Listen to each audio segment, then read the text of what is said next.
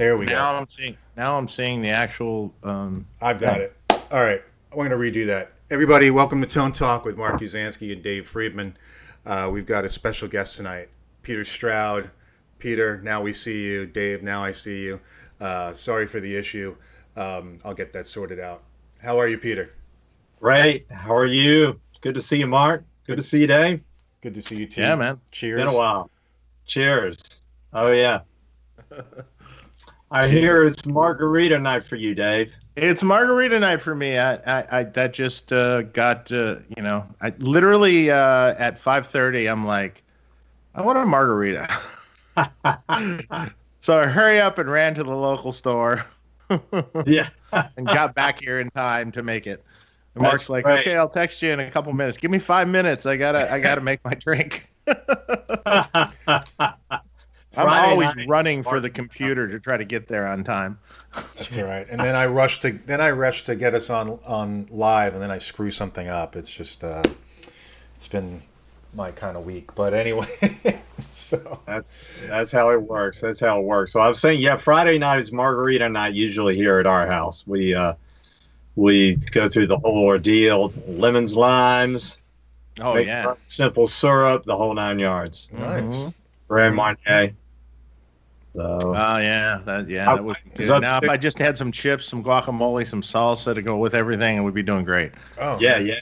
Yeah. So what's the My tequila? wife- Sarah's playing uh, poker online with folks. She's she's figured out how to do it on Zoom. She normally hosts the game here at the house on Friday nights, or about every other Friday night. Oh, so she's hosting poker on Zoom.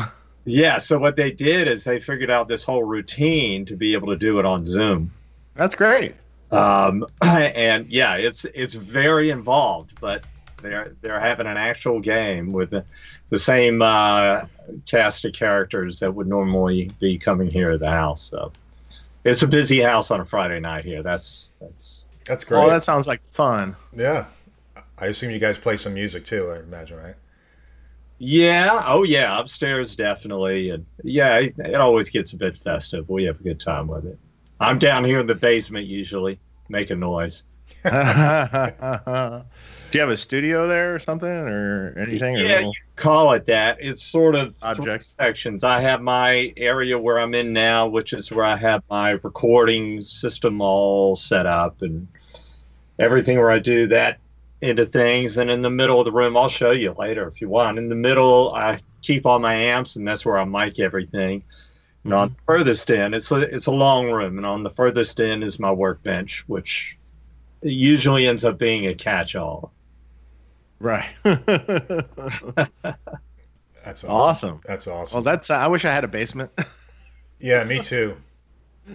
Yeah, I grew up with basements, but I don't have. There's no basement in California, really. I was going to say there's no basements in California, right? Well, I mean, there's some in some really older houses and and things that, Hmm. um, like mansion style houses, you know. Um, but the average house, no, there's none. yeah. Raised raised raised uh, raised uh, foundation Yeah. generally That's how they they're are. made. They're all made after the war, pretty much. Like like everything in the valley, most of it, if it's older, it was made in you know the the late 40s. Right.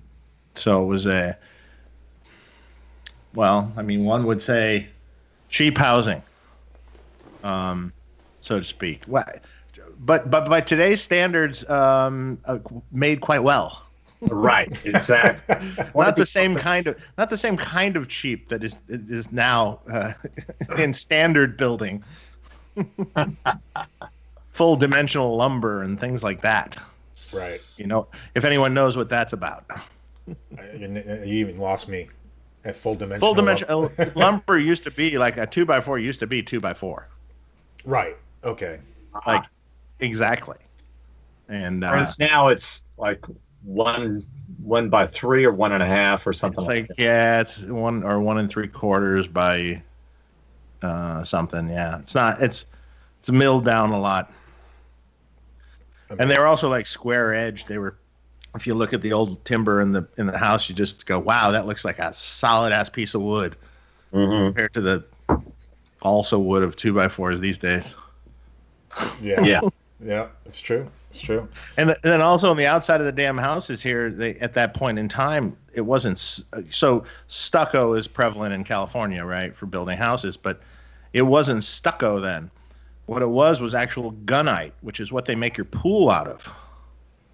So Oh. they would spray gunite on the side, which is solid, hard ass concrete. Yeah, I was gonna say that's not going anywhere. So you, you could literally hit the side of the house with a sledgehammer as hard as you can swing it, and it would just bounce off. Yeah. And don't ask me how I know this. A long time ago, I had to put a door in where a window was. Oh, really? and So- that would be your way of discovering that it wasn't that easy to chip away that guy. Uh, no, it's thick. It's it's it's a couple inches thick, Hmm. and it's solid, hard. You know, it's what they make a pool out of. Yeah. Wow. Mm-mm. yeah. You know, that's an amazing old house, and I, I think the Echo Park area is James Trussart. I don't know if you guys have ever been over. Oh, really? Oh no, never, never have. It's- Beautiful cars. Oh yeah, yeah, Yeah. and it's it's it's a cool area, and he seems to have a uh, uh, pinnacle sought after house there that you know he's been in forever, Hmm. kind of deal. Right. One of Where he got it way before any of the values up. That's where his shop is, the whole nine yards. His guitars Way are before- super cool. Yeah, super cool. W- Way before the house prices fucking went through the roof. Right. Exactly. yeah, his guitars are great. They are. Do you own as it? you- Do you own any of his guitars? I do. Yeah. Uh, I own two right now. Two that he made for me in the past over the years. Um, one of them, it's really cool. Get it out of here. Yeah, they're unique. This one, I like the ones that are the steel tops. Yes. Mhm. Yeah. Oh, that looks awesome. That's killer. Yeah. Uh, where it's Wait, wood- what pickups are in those? These are TV Jones. Mm. Oh, they are. Some custom TV Jones with the rail magnets. Oh, huh, I've never seen that. Uh, and this thing twangs. It's not a super high output pickup. Hmm. Uh, yeah, it's a really unique sounding guitar and great playing. Oh, Cool. That's super cool. Cool as hell looking. But when I was in a shop one time, I saw this top where he had just engraved the top, Mm-hmm. the dragon on it. And I was like, that please. I want that. Well, that's for someone else. No, no, that's mine. It was probably that way. I think I convinced him somehow, fortunately. That's I've heard this conversation before with other people. All right. no, no, you don't understand. That one's mine. Yeah. But that's make, make make the other person another one. That's right. Thank you for making that for me. Yes. Yeah. yeah, those are great guitars, man. Um, are they heavy? No, no, it's you know that was fine, and and the ones that are all metal are you know they're hollows. They're not heavy either. Yeah. Yeah, but no, that one's a great weight. That's awesome. Super cool. Yeah. So, look, I've been a big fan of yours for a long time. Uh, your playing, your tone. Uh, Thank you. yeah, you've just uh, you just seem to have uh, really tasty. You don't overplay. You kn- you just have like the right part for the song all the time. So uh, I think that's a that's a great skill to have. You know. Um, so yeah, I just wanted to commend you on that because uh, as a, as a fan, I love your playing and glad to have you on the show. So again, cheers, Yeah. cheers to that. Cheers. I appreciate that a lot. Mm-hmm. means a lot. Yeah. So, um, how did you hook up with Sheryl? Um, I first was playing just prior to Sheryl. I was playing with Pete Droge from the Seattle area, Mhm. and this was in the mid '90s. And uh, we toured as her opener.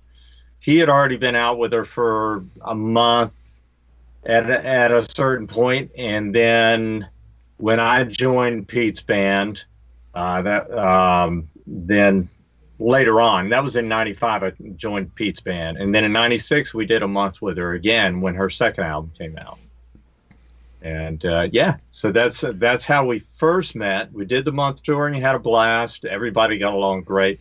I just kept in touch whenever they come through Atlanta. I would go by and see them, and then out of the blue in '98, just as things were starting to wind down with Pete, and Pete was actually uh, wanting to just stay off the road for a bit, and uh, I got a call from her management and said, "Hey, she's putting a new band together and uh, offering you the job if you'd like it." And that was that was how it started. Next thing you know, it came out to L.A. and rehearsed uh, around the corner from you, Dave. What was uh, Leeds over at Leeds? Oh yeah, that's Yeah. the that was the best rehearsal place ever. I mean, I can't explain how good those rooms sounded. Really? Uh, yeah, they sounded great. Do you remember? You no, because it was all new to me then. You know, yeah, no, I'll man. focus- Those rooms, they were tuned right. They, they they had the elevated. They had little elevated wood stages, and yeah, you know, so it has that that wood hollow thing, you know, like a theater has, kind of, you know. yeah. And, um, man, uh, yeah, the big room there and the two smaller rooms were amazing. God, I missed that place. It was too bad it got torn down, and it's a Well, shame. that is too bad. Yeah, I mean Yeah. that's it it is now a an apartment complex. Oh great. Yeah, That's- that was needed. oh Right. Uh, because right next door was Andy Brauer's. That's where I, I was. Oh, yeah, yeah, that's right. I Well, met- actually, wait a minute. Probably not by what was it? This mid '90s. this was '99. Oh yeah, no, no, I wasn't there by then. But uh, I wasn't January there. '99. Yeah, I wasn't there anymore. But, um, but yeah, I was earlier. Oh, okay, cool. That's why I know Leeds so well. now, was this a rehearsal studio for, you know, for touring acts or like for ba- anybody? Uh, it was mostly a touring rehearsal studio. Um, I mean, anyone could rehearse there. I mean, technically, but I mean, there's only three rooms, so there's two smaller rooms and a bigger, much bigger showcase room. And I mean, I, s- I mean, STP used to rehearse there, and and and um, Steve Lukather and all sorts of people. You know, it's, Wow. it's like everyone rehearsed there. yeah, we were And there. It was right next to Andy Brauer's, where I worked from 1988 through like 1991 or something. So you got to go And- there all the time. Well, yeah, because well, they have vending machines. so you know, the soda machine and the snack machine. So you know, you'd be walking over there all the time. You know, like during your day, and like, yeah, get me get a little soda. Did you ever check out the bands rehearsing? Yeah, I mean, I, I was working with some of them at the time and stuff, and you know, I remember Steve Stevens rehearsing with uh, this Japanese artist there for like a few weeks. Mm.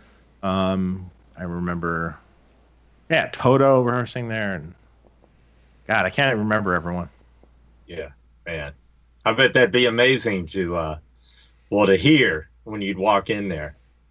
Yeah, it was. You know, you know, uh, it's interesting sometimes when you walk in rehearsal studios like that when you're there for something else and you have some amazing artist playing in the other room and you're just hearing it through the walls, you know. Yeah. I remember I remember distinctly sometime maybe in the early 90s. Um I was at Third Encore rehearsal studio and um I don't remember why I was there, but I was there. And in one of the rooms was Whitney Houston. oh, wow. Wow. Yeah. And man, she was singing. It was it was like a holy crap moment, you know? Like you're just like, Imagine. oh my god, listen to her voice. Mm.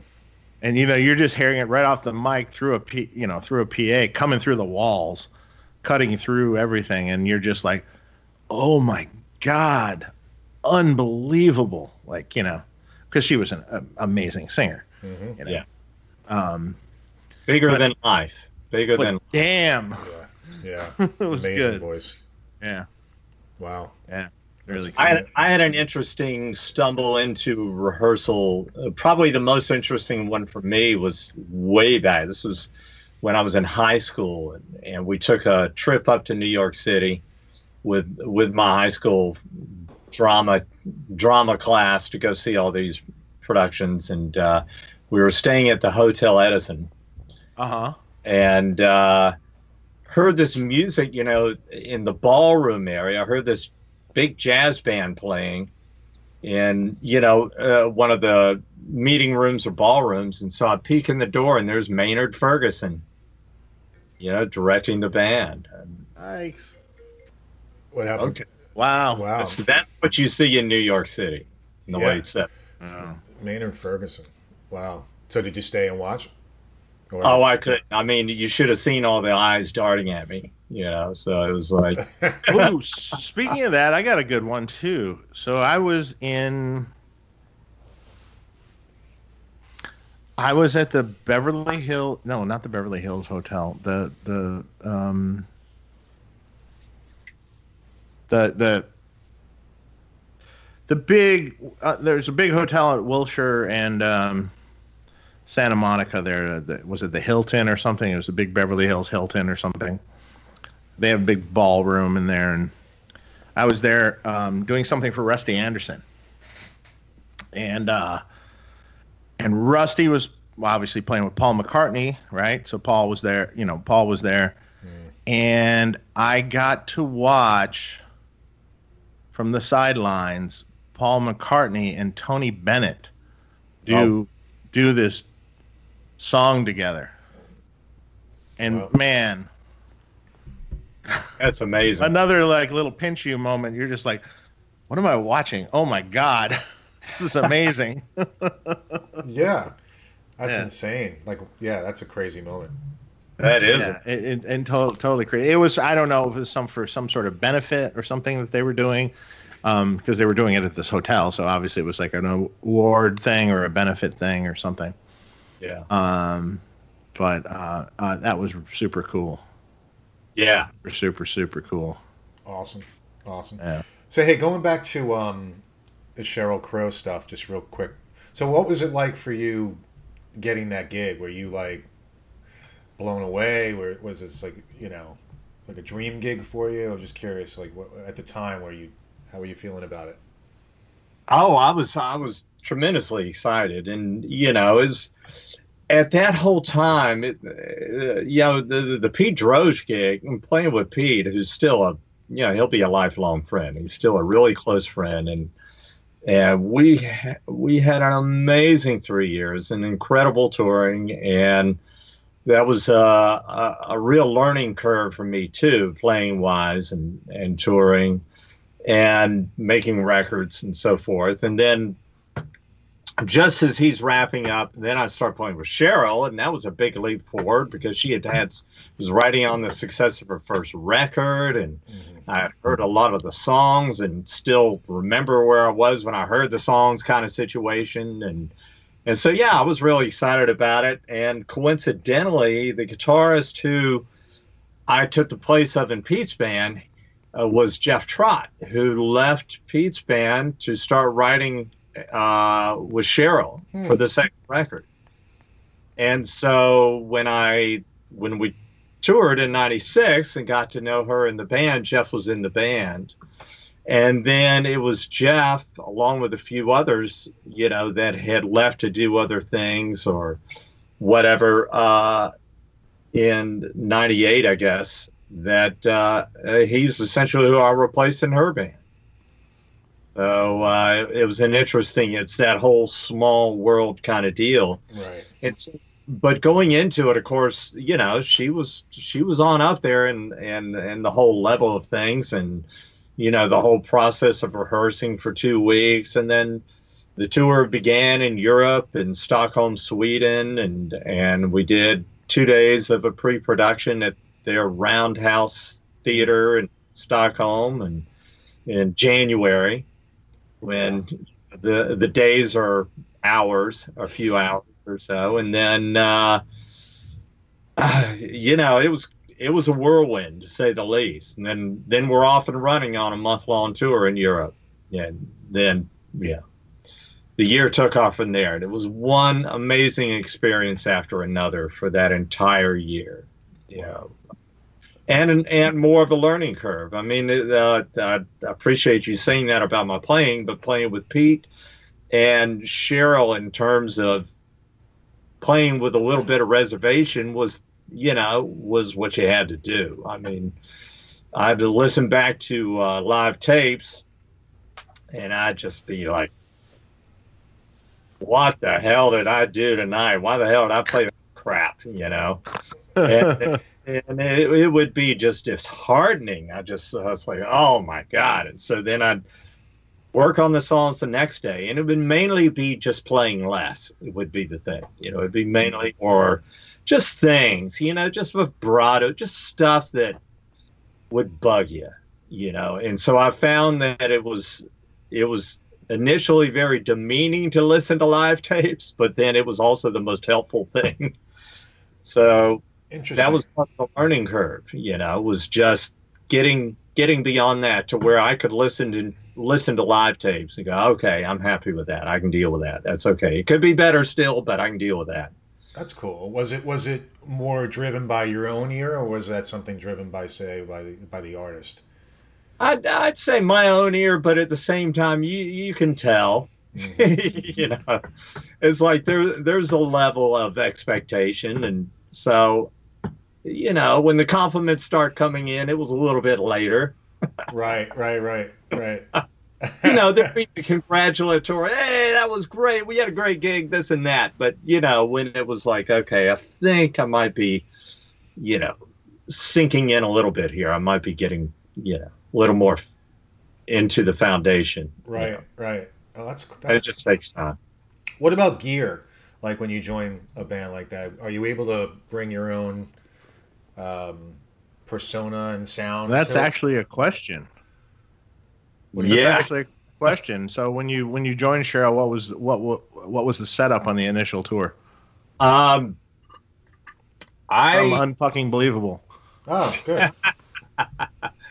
I brought out, which I s- still have, a, a JMP 212 watt. Yeah. Uh, you know, Marshall combo, one of the Fawn Tolex ones, and oh, cool! I love those. Yeah, it's a great amp, and a um, and with her, and I'll uh, one of the um, 68 trim. What do they call the chrome trim 68 super reverbs? Forget what oh they, yeah, the drip edge.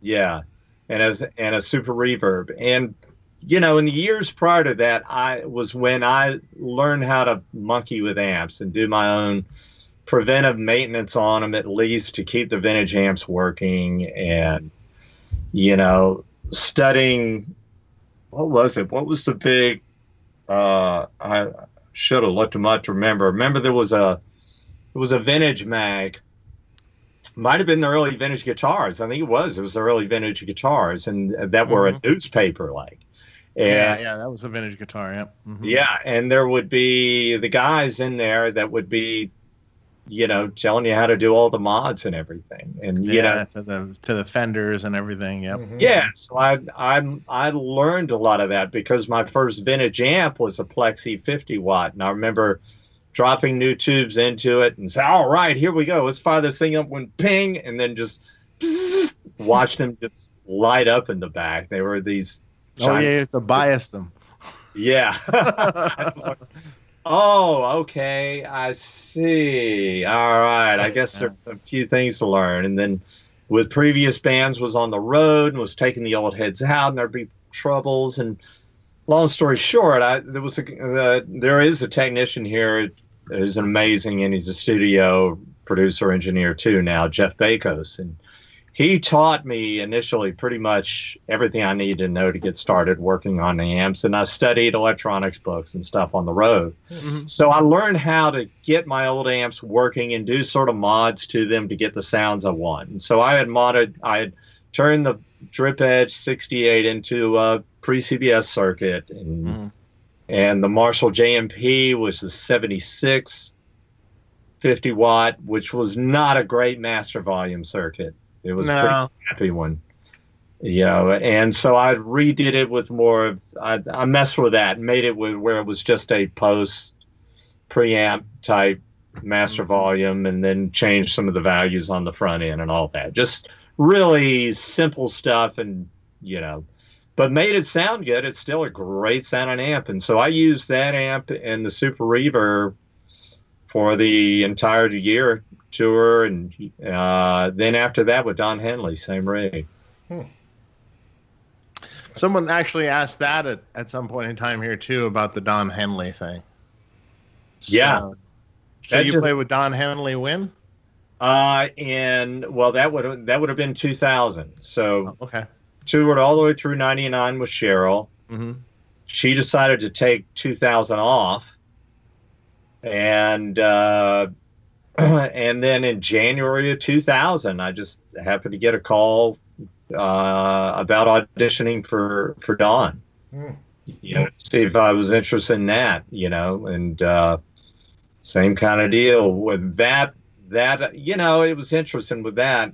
I was there was a lot of guys that came in, and I was like, yeah, right. I'm not going to get that gig, whatever. Or if I do, great. If I don't, you know. And it was actually Sheryl that put in the word for me. She, she, you know, like, uh, you know, Don had actually called her to see if it was okay, you know, because Sheryl had played with Don on a previous tour I as was a gonna backup singer. Right, yeah, they worked together at some point. Yeah.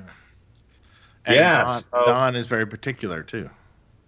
Yeah, yeah, he is. And I tell you, that was the thing I learned from seeing Don. Yeah, I had seen the Eagles back on the Hotel California tour when I was in high school, Mhm. and they sounded like the record then.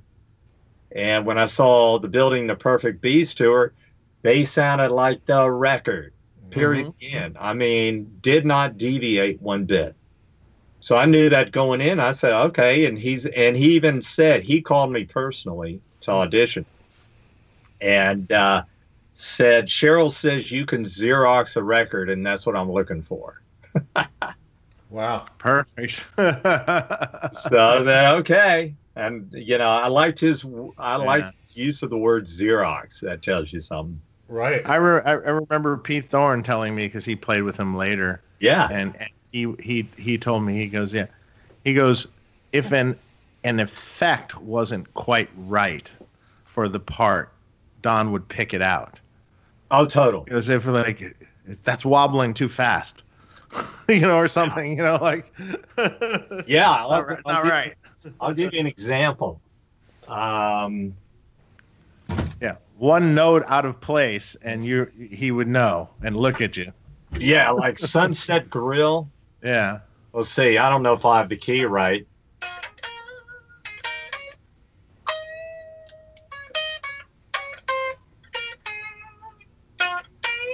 You know, he does bends. Yeah. Yeah. Whatever it is. Yeah, I can't remember it now. But they were just like that kind of bend because on the recording, it was one of those Roland synth guitars. Mm-hmm. So you couldn't bend it far, otherwise it would start tracking, you know, Right. you know, kind of thing. Uh-huh. So obviously I wasn't using well, I wasn't using the Roland synth guitar for Yeah. the tour. I was So you had to mimic it, the and it wasn't quite to. No. yeah, So I used the fuzz box and echo and did all Yeah. the stuff to get the sound. It sounded really cool. It worked fine, but that bend. Yeah, he he he. I did maybe just a little too much. He comes up to me and he goes, "Peter, it's just like just a little bit," and that was when I went, "Got it," you know. And it, you know, and I totally respected it. It was, you know, it was. oh yeah, yeah, I yeah. yeah, bought yeah, it. I mean, you think about how much work, and then I came to find that that solo was originally a trombone solo, Oh really? and, and that was what they had recorded first, and Uh-huh. it didn't quite work out. It didn't, you know, they lived with it for a while, didn't quite work out, and then I, I think it was Danny Korchmar who ended up replacing it with the synth guitar, and but they supposedly, reportedly, just copied the trombone solo verbatim. Wow, Wow. I see. Interesting. Yeah, that's that's got to be tough to replicate. Exactly. Well, and again, it was another big learning curve. You know, you can imagine that that that that whole experience was just another one. Yeah, another big learning experience. Right. Yeah, he, he he's a tough, uh, tough, tough bird. Yeah. So if you get it right, you, If get it right. If you get it right, and you're golden, then yeah, everything's great. it's like, well, you know, I've always said that with people, you know, with bosses over the years or with everything over the years. It's like, I remember people went back when I worked cartage days and things. I remember people not complaining about the boss and complaining about him and complaining about this. I go, man, it's real simple. It's really, really simple. Listen to what he tells you and do it. Yeah. That is the boss employee relationship right. summed up in just really simply. Listen Get to what he says Don't get in and just way, do it. too. And then you'll get a reward, which is your paycheck.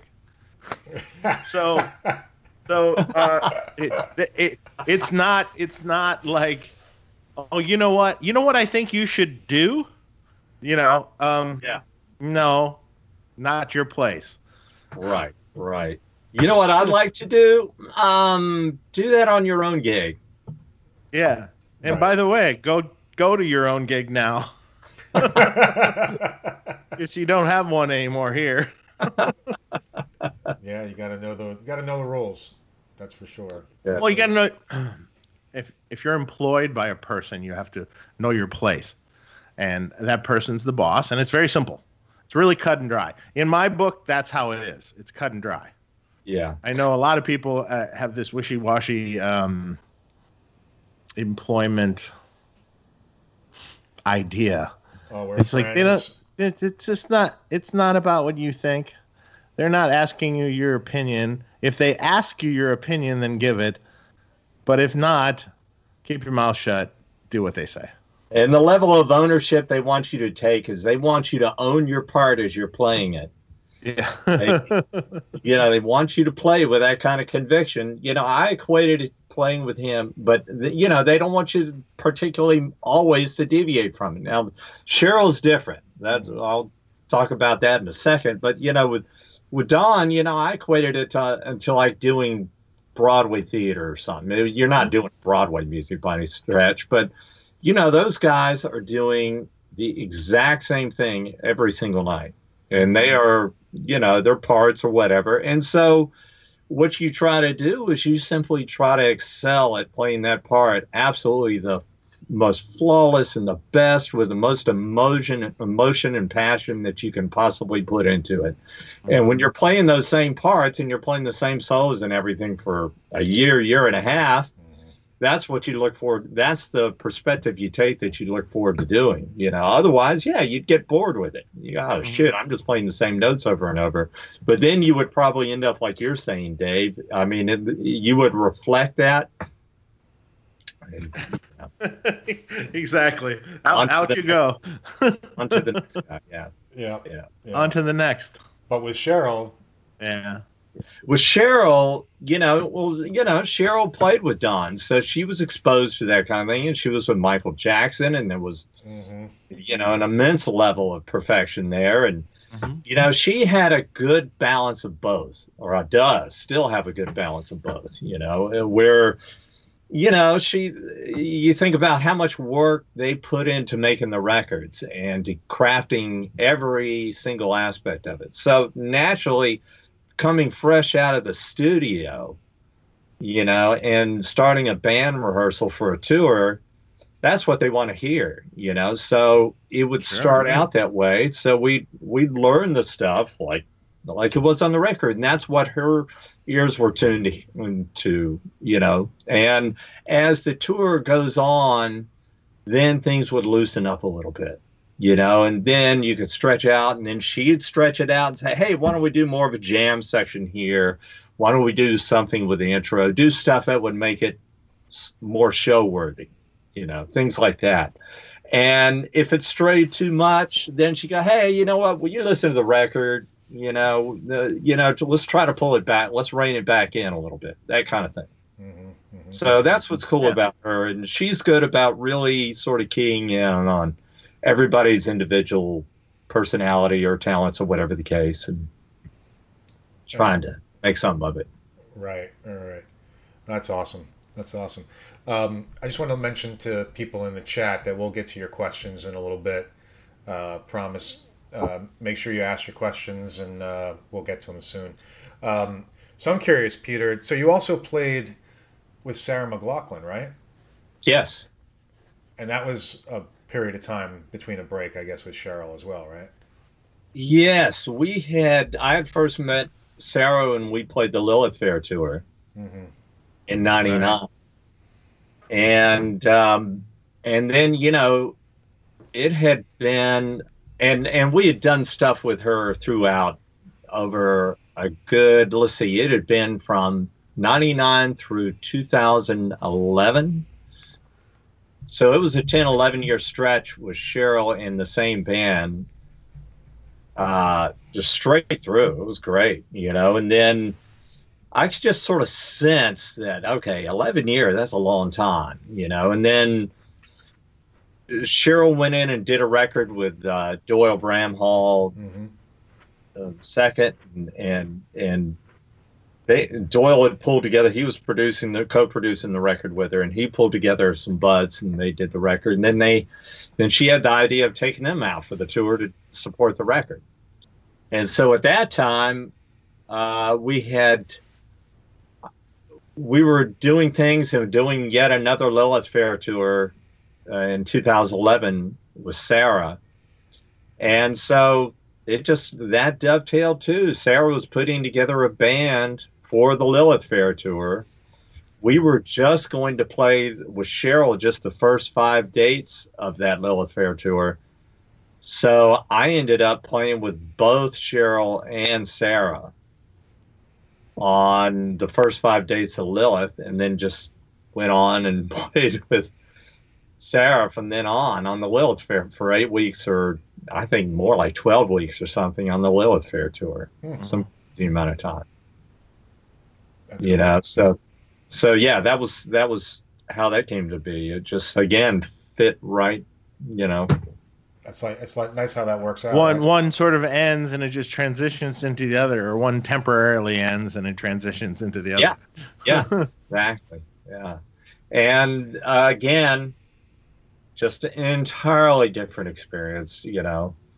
And uh, Sarah, just an amazing person, personality, and you know, and and same kind of deal as Sheryl in a way, you know, where she would want to hear things a certain way, but also would reconstruct the songs to make them fit with the show put together an incredible band. She had, you know, really good host of players up from Canada and and the U.S. both, you know, and uh, yeah, that was that was great. We had a, so I toured with her that year, and then again on another tour a few years later, where it sort of dovetailed. I was back with Sheryl, but it, you know, it had worked out scheduling wise.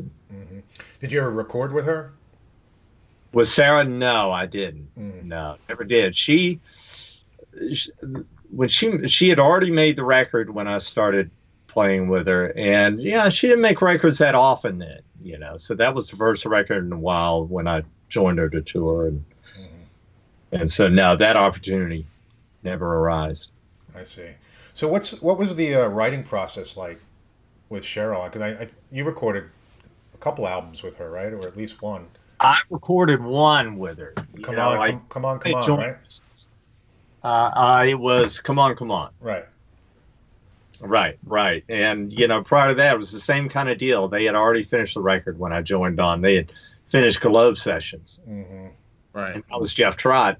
You know, Jeff Trott still to this day is her big collaborating songwriter. And, you know, and so, yeah, so right after Don Henley's tour, I started working with her, recording with her for the Come On, Come On record. I see. You know what's interesting is uh, I just thought of it as we were talking. Is I actually I'm friends with, um, or I was friends with uh, a um, a guy who was brothers with the previous guitar player for Sheryl Crow. Uh, what was his Todd name? Wolfe. Todd Wolfe. Yeah, Yeah. Todd's great. Todd's Yeah. a great guy. yeah. He has his own band, the Todd Wolfe Band. Right? Yeah. yeah, Oh yeah, yeah. He's he's out playing all the time. yeah. He's uh, he's managed also by the same manager, right? He had been, and I think they still work together. Yeah, Scooter, Scooter Right. and Tom go way back. I mean, they're they're lifelong friends. They've they've been friends since high school days. I'm pretty sure. Right, right, right, right. So, It, you know, That's they're cool. always That's cool. Yeah, it just popped in my head. I'm like, oh yeah, Tom and his brother. Yeah, I totally forgot about that. So that's Yeah. cool. That's cool. Um, so I, I know we had a question, um, and I highlighted it. Uh, it was regarding um, 65 amps and your Yeah. involvement with with 65 amps. If you could talk about that as well, and I'll find who asked us the question. And uh, okay. yeah, it was Scott Yeah. Scott MacArthur, by the way, and he owns your pony, the Stone Pony head. The Stone Pony. Yeah. Excellent. Yeah, well, well, uh, and the Stone Pony was. I had gotten on this Ampeg kick at one point and was collecting Ampegs and noticed a lot of them were using 7591s. And we simply just said, huh, I wonder. And they had a sort of unique sound. And we wondered what the 7591s would sound in place of the 66s in this one Soho amp that we had. And so essentially it was the Soho model uh, converted for 7591s, and then we did some stuff to the tone stack, changed it up a little bit to fine tune it to make it sound appropriate with those tubes, you know. And it had a nice sort of aggressive kind of sound to it. It had a different kind of sound to it than, than the 6v6s, yeah. Uh, but yeah, you know, 65 Dan, uh, Dan, my friend Dan Boul, he started that, and then at one point, you know, I was I was telling Dan, you know, I need amps, and this was after a couple years in with Sheryl, a few years in with Sheryl, and said, yeah, these the Marshall and the Super Reverb, they're just too loud. You know, I'm having to use attenuators on them and this and that, and and um, I just need something that gets a better sound at lower volume. And I had met a guy here. Shoot, it's killing. Oh yeah, Balls Amplifiers, and I wish I could remember the guy's name, but it was my first exposure to the 18 watt Marshall circuit. There was a guy in Chattanooga who made these on the side. He was a he was a bank executive by day, and and building these 18 watt Marshall clones, you know, on the side, and called them Balls Amplifiers. And that was the first 18 watt I heard. And it turned my head around. I said, there it is right there. That's my sound because it was low volume and it had that kind of British Marshall kind of sound, you know.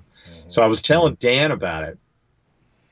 And uh, then if time went on, you know, Dan was already living in California. He had lived in LA, I mean, in Atlanta. He and I were close buddies here in Atlanta already. And then, yeah, ended up in LA. And so, you know, a few months went by and he said, Oh, yeah, I'm building my own 18 watt Marshall now. And then I'm like, Really? I didn't know you knew how to do that stuff. And then, uh, so he was building it. And then, um, then the next thing I know, he goes, "Oh yeah, I've got a guy who's giving me the money to build five of them and take them to the NAMM show, and I'd like you to be involved with this. Like, I'd like you to be an artist with it." And by that artist type, and by that time, you know, I was deep into monkeying with amps and stuff like that. Nowhere near Dave's level or anything like that, but just enough to where I knew what I was looking for sound wise. And I said, all right, now I want to be part of the process. I want to be in on this. Cut me in as a partner and I'll do it. I don't just want to be an endorsee kind of guy. I just, hmm. I, I want to jump in on this. And so he gave some thought and that's how it all started. And so he and I started it from the ground up initially, you know, with you know, I I sourced out finding the guys here to in Atlanta to build the chassis, and So that Yeah. was the London amp, right? yeah, that was the London. And Yeah. then, I remember the first Londons, and those were great sounding. man, he well I, appreciate it. I think that was my favorite 65 amp ever. The the original Londons. the original London, yeah, and it and it's still I still have mine. You know, it's still a favorite of mine. And what we did is we figured out that you know that amp was obviously the 18 watt Marshall and the Watkins Dominator or the AC15 were really similar circuits. You know, all very similar circuits. And so we just sort of combined the AC15 front end and an 18 watt Marshall front end, and then Yeah. really beefed up the power stage and worked with Mercury Magnetics and formed a relationship with those guys, and they custom made transformers. And he really went in deep on that whole end and uh, really, you know, try, trying various wines and those guys were great. And yeah, so that was it was all born during that time in 2005 when all that stuff was just starting to kick up full on. I mean, there was definitely people doing it, Matchless and you know, oh, who else? Uh, what's his name? Jay, the guy who had the amplifiers that was in the DC area. It's a great guy and made great amps. Uh, sorry, I blanked on him, but there's, you know, there, there was a few out there, but yeah, we just sort of jumped in and just had fun with it and said, all right, Cage, Dan, cage, cage amps, cage. No. Budda. Budda, No? Budda. Mm, Budda. Yeah. bam. You know, and heck, I should have started using his amps back then because they fit that bill. You know, they were good sounding amps at a lower volume. You know, Yeah, yeah, yeah. The original, the the shoot, I don't remember what the original was called. yeah, yeah. yeah. I remember the original one. It does sound cool. Yeah. Yeah, but that was the thing. And, you know, it's funny to think about lower volume now. Back then, lower volume was 18 watts, 20 watts. Even a AC30 was becoming too loud. And so we were using, when we first built the first big batch of, of Londons, or I should, shouldn't say big, but first, you know, five or so, Sheryl jumped right in. She said, I'll buy one. And, uh, and so we ended up with an entire 65 backline. The other guitarist, Tim Smith bought one, and uh, and I'll never forget those first rehearsals, which again were in Europe, using the 65 amps. And I mean, if a cord got pulled out of the guitar, they'd look at me like, Peter, what's wrong with the amp? It was all eyes on me, you know, like. You're like, well, I didn't need this pressure. it's uh, it was like, ooh, I didn't expect this. I wasn't planning on this end of it, you know. Right. But uh, yeah, so, Uh, but, you know, we went to Budda, Budda Twin Master. That's what it was. yes, Yes. yeah, the Budda Twin Master. Yeah.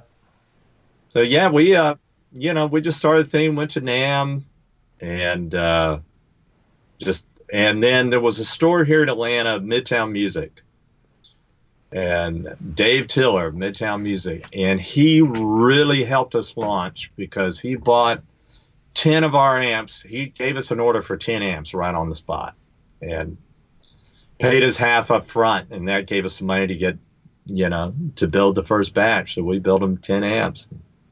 He sold those pretty quick, and we built another ten. You know, so that's how it started. That's cool. Hey, we just got a super chat from Rico USA. Uh, let me see what exactly. I'm a St. Louis boy.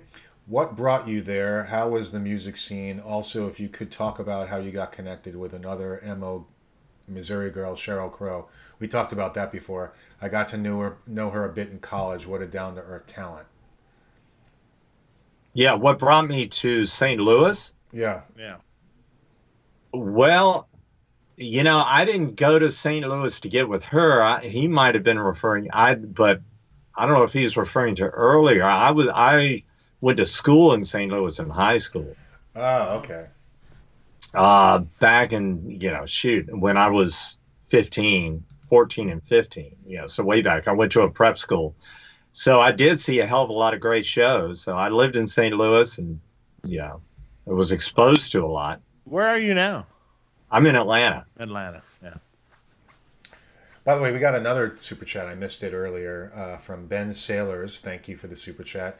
Uh, what happened? He said, "What happened to 65 amps? Still using Elliott's?" Oh, um, you know, uh, well, 65 is in a transition stage. I'll put it that way. You know, Dan's doing other things at the moment. I got to the point where I just did not have the time to be engaged.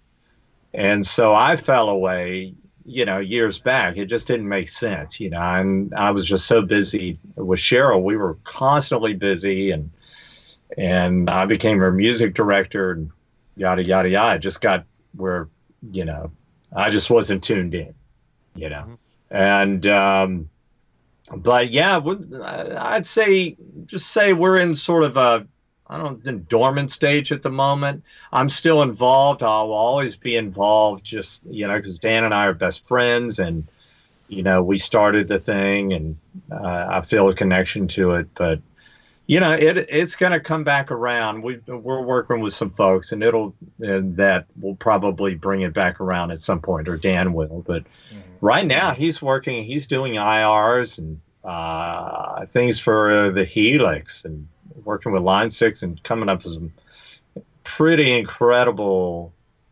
uh, sounds and things in that whole world of IR for for those guys. Hmm that uh, that's where that's hey, where uh, un unfucking believable as a question. So so uh, pedal boards from artist to artist, gig to gig. What what have you used over the years? What uh, pedal boards? Yeah, he just wanted to know kind of what you well, what you've used over the years. I've always built my own pedal boards, just you know, threw mm. together pedals or whatever, and made my own boards, whatever. And then I used a Bradshaw rig for a while, and that was great. Uh, and then when I wanted to go back to a board, then again went back to assembling my own. And since then, I've been just building them on, you know, uh, what what do you call them? The uh, what's the big pedal board company? Damn. Pedal, Pedaltrain. Pedal train. Yeah, sorry, I just blanked. It must be that Cabernet. Sorry, y'all. The uh, uh, That's okay. Yeah, the we, we, under, we understand this this scenario. Cheers. drinking drinking on air has occasionally gotten out of hand. in in our cast, depending on how many hours it has gone. I was gonna say I'll keep my memory here. So yeah, but, uh, yeah, yeah, yeah, yeah. No, it, it's definitely unfortunately got out of hand a few times.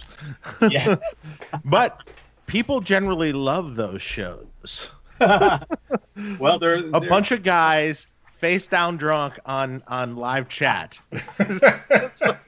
well, if if I get the purple teeth after a while, you know I've had my fill. So. uh, um, you know, now I, will put it this way: as far as the pedal boards, there's the, the, big thing for me with the pedal board is the gig rig, yeah. programmable thing. That's that great. thing kills. I've been using that for lost count of the years, five years or so, mm. seven years, mm-hmm. and along that, I guess seven or eight years, and then always on a Pedaltrain, and lately the the True Tones um, power supplies yeah, those are great too. They're great. Mm-hmm. Uh, uh, the gig rig is powered by his whole setup. You know, so I have I have multiple boards. So the gig rig, he's got his whole power mesh underneath there, mm. uh, underneath the board, and it's great. That that board has never gone down once, and um, and then the other ones that I build, uh, I build again using the True Tones and everything. It's like I never can keep I have two or three boards that never remain the same. It's what's great about it is just being able to go, oh, you know, for whatever a session or somebody I go play with, I'll just assemble a board real quick, mm-hmm. yeah, and off you go. You know, I'd much rather have it that way. I can never stay with just one board. Well, you yeah, you love cool. gear. You're a big gear person, right? So I love gear too. I love gear. I love gear. Uh, I, love old gear. Yeah, old gear. Well, I guess I make gear too, so I love that too. But, but great gear. But yeah. I have a love. I I honestly find myself occasionally going on reverb, and just like just scrolling amps and, and scroll or pedals even because on reverb you know you can you can search by year and era you know so yeah. so you know, oh yeah, 70s amps, uh, 60s amps. This what's there? What do they got? You know, I, and sometimes I just do it to look at the pictures. To be honest, like you know, I just I just want to see what someone's selling and how much it's selling for, and and you know, sometimes I'll be like, yeah, no, but but wow, that's a cool amp. yeah. Dave, you have a problem, and I understand, and I'm with you. occasionally, occasionally though, I've succumbed to that to that shopping and have it's like hopefully I hadn't been drinking because that then you really sus- succumb to the you know That's when you get a package. At the, yeah, you get a package at the door, and you're like, "What the hell's this?" Yeah. But I remember. night- I remember I was on there once, and I was I was looking at like Hiwatts and things, and um, and I found a um, Hiwatt PA head, oh wow, right, and it has like a little insert point, which is just a passive loop, you know, so you could use it as a power amp in or something, and uh, you know multiple channels and. And it looks cool as hell. If you look, you look up a Hiwatt PA head, you'd be like, "Oh man, that looks cool." Yeah, click, click. Seventeen hundred dollars later. But, yeah, uh, What year is that that's a problem. Uh, uh, seventy, early seventies. Uh, Oh my god, it look it looks so cool. It, it doesn't matter. It doesn't matter what it does. It just looks cool. It looks good. But it actually sounds. We compared it to a, a, a DR one hundred three, and it's very similar. It's just slightly less gain. Um, very similar in tone though. We compared it in the studio with an amp switcher where we could really tell, and um, super cool amp. It just looks so cool. You got to have it. yeah. Yeah. Unfortunately, Have you what I really wanted was a fifty watt Hiwatt. Oh man, that's but what I I'm- didn't want to pay twenty nine hundred dollars for it when I, you know, I remember when they were seven hundred, and I'm like, ah, jeez, yeah. But I'm still looking for a fifty watt Hiwatt at a good price. So yeah, hey people, The- yeah, good prices. hook me up. yeah, if you can get a good price. Uh, you know, it's funny. I mention stuff on this show. Sometimes people hook me up. It's it's it's interesting. Um, I mentioned uh, I really wanted an espresso maker, and some guy goes, "I got an extra one. I'll send it to you. Give me your address." And I'm like, "Okay." That's excellent. yeah, that's it has. And then I mentioned like some H and H power amps, and someone recently said, "Hey, I have these two things, and these kind of monoblock H and H power amps," and I'm like, uh, "You can have them. All you get, eh, just pay for the shipping." I'm like, "All right, I'll send you a label." wow, wow. that's I cool. don't know why I really needed them, but at that point, for for the eighty dollars it cost, uh, yeah, okay, I'll take them. well, maybe I'll buy Well, one. I need a power learn- amp. You pick up It's just a mono. There's two mono power amps. It's Oh. like small. I got you. But it's good for a, like a wet dry thing or some something like that. It's killer for that. Yeah. That's cool. What were you going to say, Peter? I would say, have you heard of uh, roost amps? Yeah, sure. I've got a roost. And, I've heard of that. And it was, you know, because I had a Hiwatt DR 103 at one point. Yeah. It was great. It was a 71. It was Oh yeah, good stuff. prompt period, great, super clean amp. And then we were over in the UK, and I got to know some folks over there, and somebody over there turned me on to a roost. And uh, here, I'll see if I can disconnect here without killing the sound. If I do, I, I'll well, actually let me be prepared to correct the problem. This might be a train wreck here, people. yeah, right. May have a train wreck, but I will show but you. it's okay. It's all right. If you're gonna show amps, we're okay with the train wreck. Yes. Yeah, I'll show you the roost here. Um, cause they're you don't see them much at all anymore. But here we go. Let me jump off of here. Oh yeah, we're fine. Can you hear me all right? Yeah, Yeah. you're good. Yep. We can hear you. All right. Um, there's the roost. Oh, wow. Oh yeah, look at that. Oh wait, what's that park? Oh yeah, that. Oh, I know what that is. That's the Mac Daddy. Yeah, Park 75. Oh yeah, and then the uh, yeah Park 75, which really is really a 50 watt, but just with bigger bigger tubes.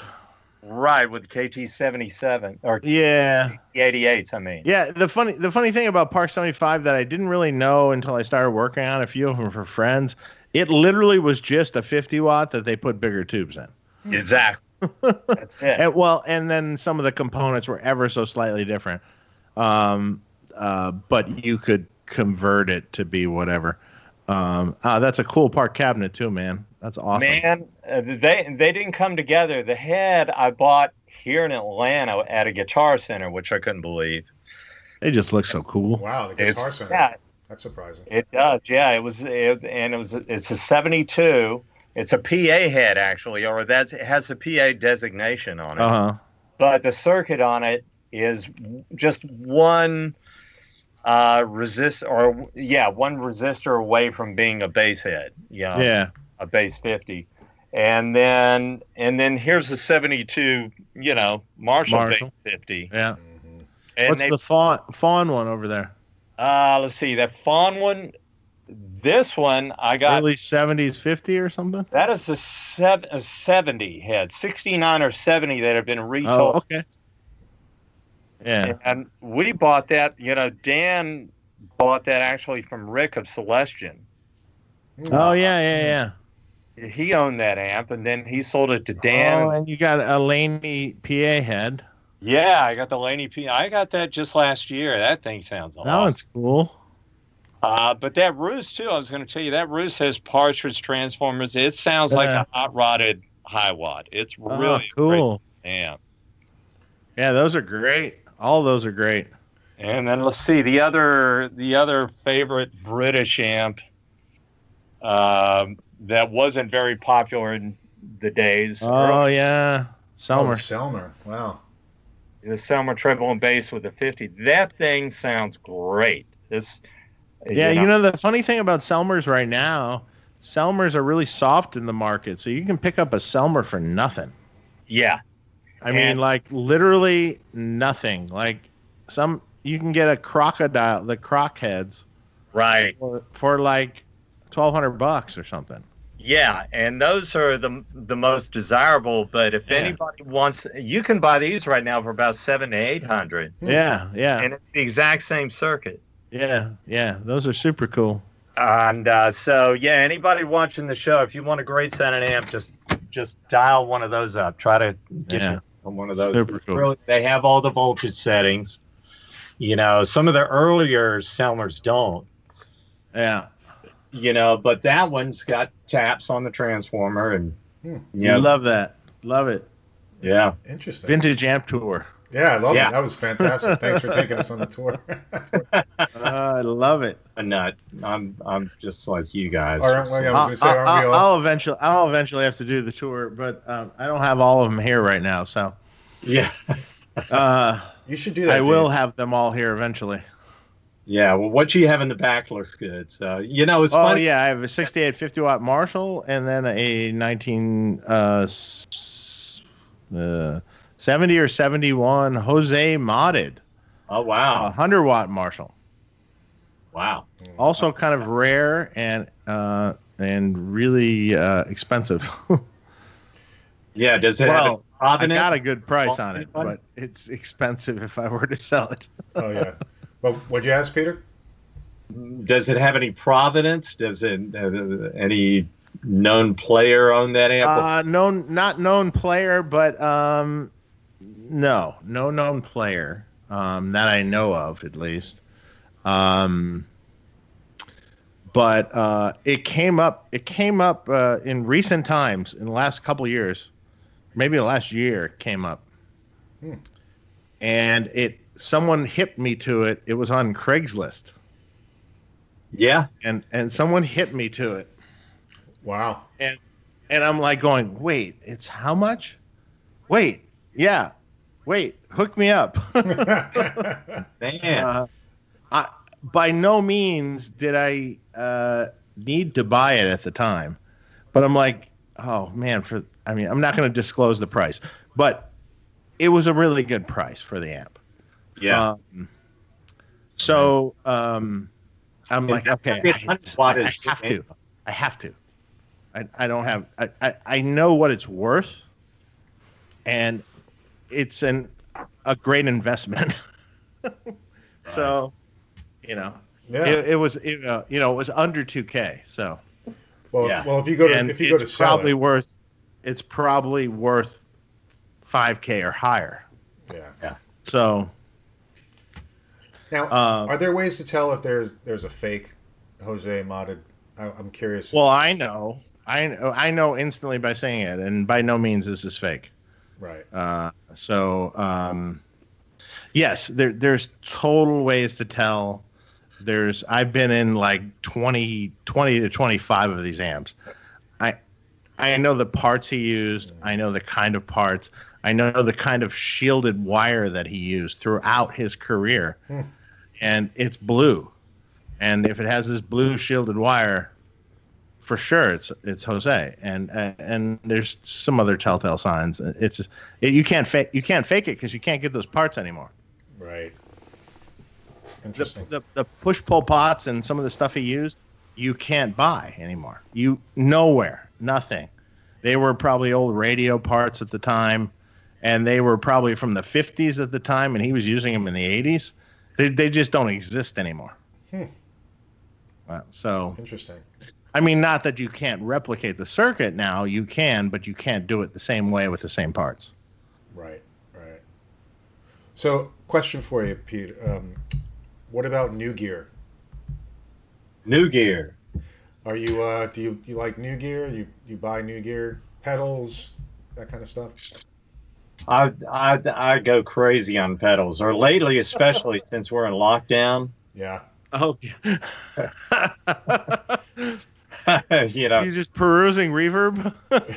well, you know, it's funny. Yeah, it's like no, it's more about on Instagram. I've I've become hip to these call them rogue pedal builders that are on Instagram, and, Oh, and uh-huh. and I've come across a couple of really great builders. You know, in fact, I got a couple today that came in that uh, I'll be blasting through after we get done.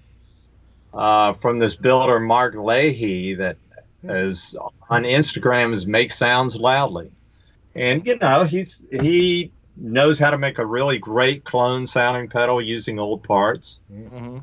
Um, so these, and then let's see, there's this other guy.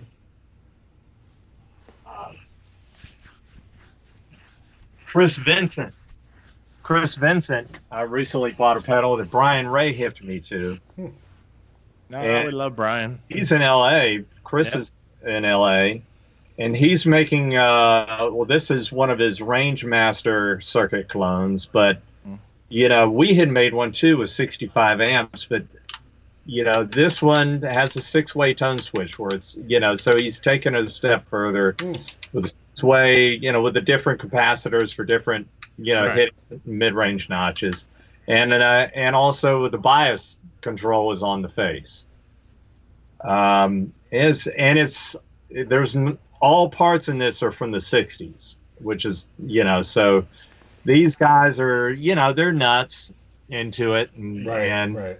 That's awesome. and it's a great sound pedal so yeah this kind of stuff i'm totally into so as far as you know there's a few new guitars too in the same same boat elliott guitars i got a new elliott strat yeah it goes on you know so yeah i am not averse to new stuff you know Mhm.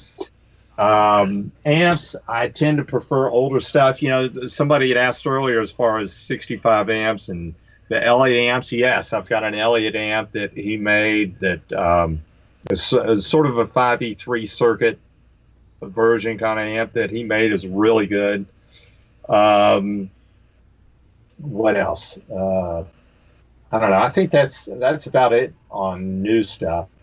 That's cool. You know, amps. I haven't really bought any amps. I'm I'm sort of done. I bought so many amps during the 65 amps period under the under the guise of R and D, and you know, and then just thing, you know, and I have too many. I'm I'm starting to shed some of them, but then I look at them in that whole area that I was just showing you, and I go, why get rid of them now? You know, there'll be a time when I want to get rid of them because especially now I, I did I, lately I've been upgrading my recording setup. So I've you know I, I bought a UA Apollo uh, interface and the Ox and things like that, so I can really improve my home recording. And now that I have the Ox, I can use all my 100 watt amps and 50 watters. Them.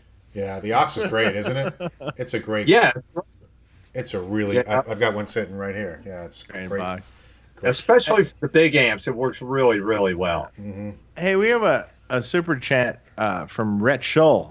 Oh, And Lana checking in here. Oh yeah, yeah, You know Rhett? yeah, I do. Yeah. Uh, hey, Peter, I'd love to hear how the Tone Master came to be. Big fan of the show, guys. oh thanks. okay, Thanks, yeah, Rhett. well, Rhett, how are you? Thank you. Nice to see you. I'll show you two.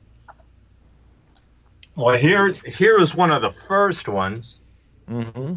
Wow. Nice. and yeah, you know, jazz master kind of thing, and then it was followed up by this one was another where we did this two tone kind of paint job kind of deal. Very Yeah, it's like a cut-off bridge sort of style, Yeah, and high mass cut-off bridge sort of thing. Yeah, so I met Andy Elliott through Ken Hoover of Zion Guitars. Oh, I, I remember Zion. That's his soul. Ken's no longer with us, but uh, he was from Greensboro. Ken was, and where I grew up, I'm from Greensboro, North Carolina, and um, so Ken introduced me to Andy Elliott, and Andy uh, is a builder that's in the Hickory, or just outside of Hickory in Hiddenite, North Carolina, up in the hills, the foothills, and he said he wanted to build me a guitar, and he built on the Fender kind of thing, you know, strats and so forth, and and wanted to do a signature thing. And I said, well, and at that time I was like, ah, you know, there's enough strats out there. Why don't we do something different? Why don't we do something with the Jaguar kind of thing? And so it was like, all right, I want a Jaguar, but let's make the Jazz Master pickups, but constructed like P90s, and um, and then do it with a bridge where it strings through the back, not the whammy bar. And I want it with a large headstock. I just said, this is what I want done to it, and so forth. And let's try that. And then Andy is such an impeccable builder. He had built acoustic guitars before that, and he tunes the wood and he builds them entirely from scratch. He even cuts the pick guards from scratch, everything.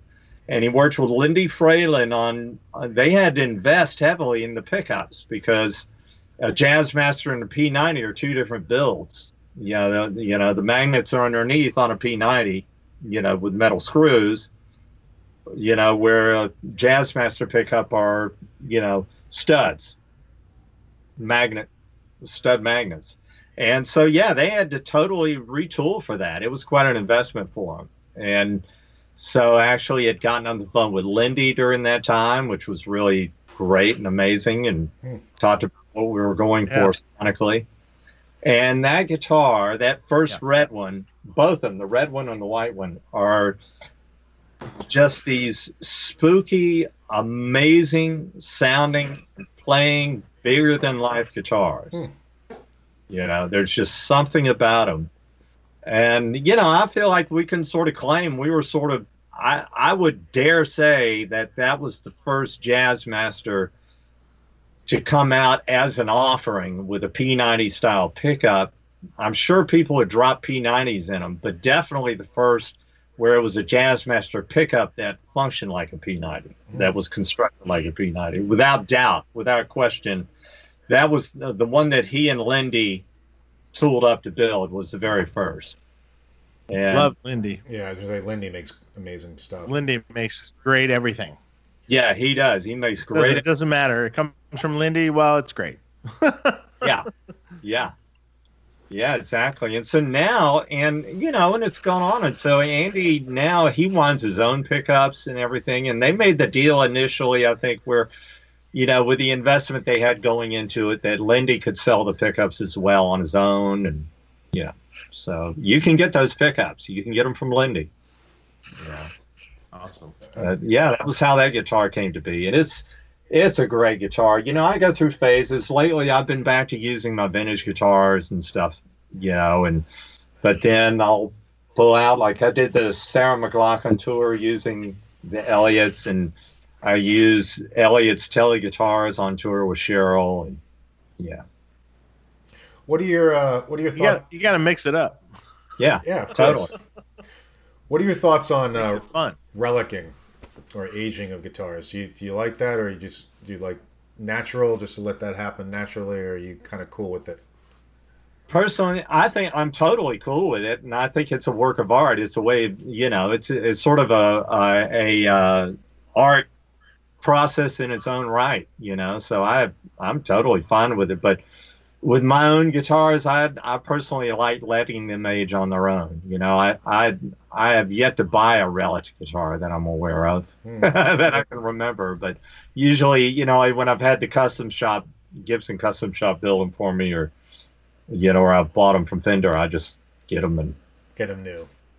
yeah, get them new and let them get road worn on their own. Believe me, they get road worn pretty quickly. I was going to say. No matter how much you try to take care of them, yeah. they get beat up. Yeah. By the way, Rhett Scholl, thanks, man, for the question. Appreciate that. And the super And thanks chat. for uh, Rhett. Thanks for the super chat, though. Yep. Yeah, That's awesome. Yeah. Thank you. We would have answered your question anyway. Yeah. but thank you. That was really But nice. thank you. I, and yeah, Um, so, Peter, what, what are your thoughts about Kempers and things like that? you know, I don't have a problem with them. At the same time, you know, the jury's still out as far as I'm concerned. I'm so picky about that kind of thing. And there's, you know, the Kempers definitely serve their purpose, but when I've heard the Kempers in a live context, they they just sound like you're looking at a picture on the wall. Uh, they one just dimensional. flat.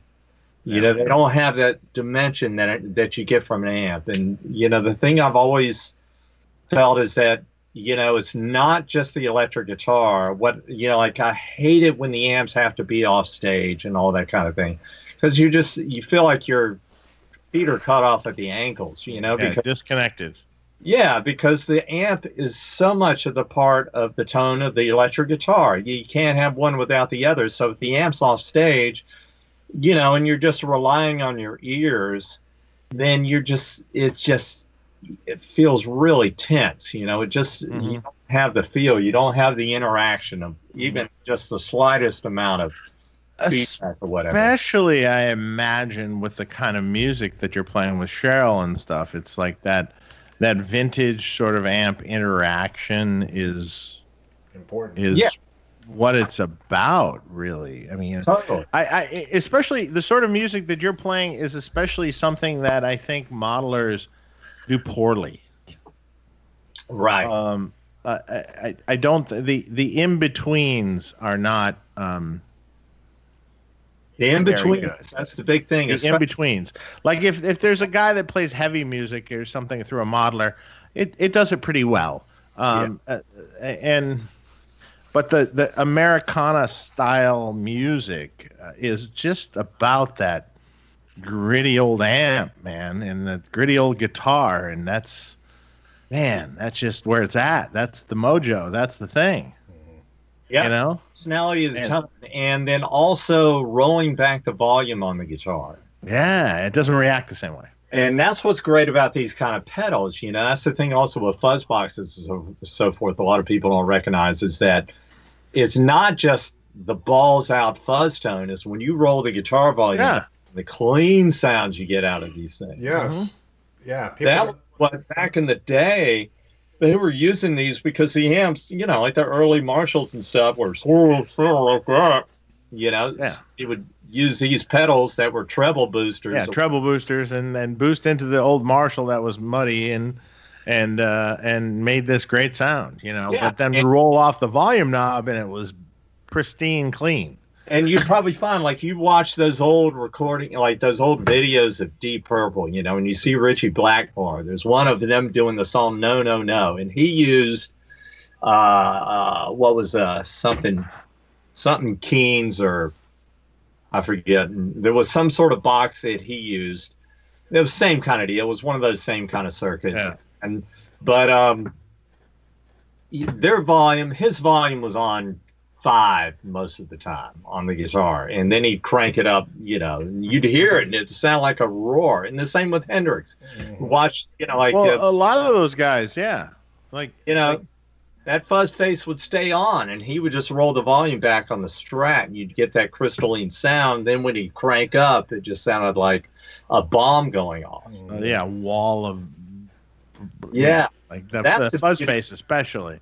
Yeah, and so even in our world, you know, using the smaller amps and stuff, that's I'm, I, you know, I usually play with the volume way back, and that way I can just turn turn the guitar up to ten when it's time to solo. Well, it's it's dynamics. It's um, you know, you can you can vary your volume depending on on what. I mean, like, you roll it off and it's clean, and then maybe hey, the verse is a little more gritty, so pull it up a little more, and then the chorus is, bam, you know, open, or the lead is open.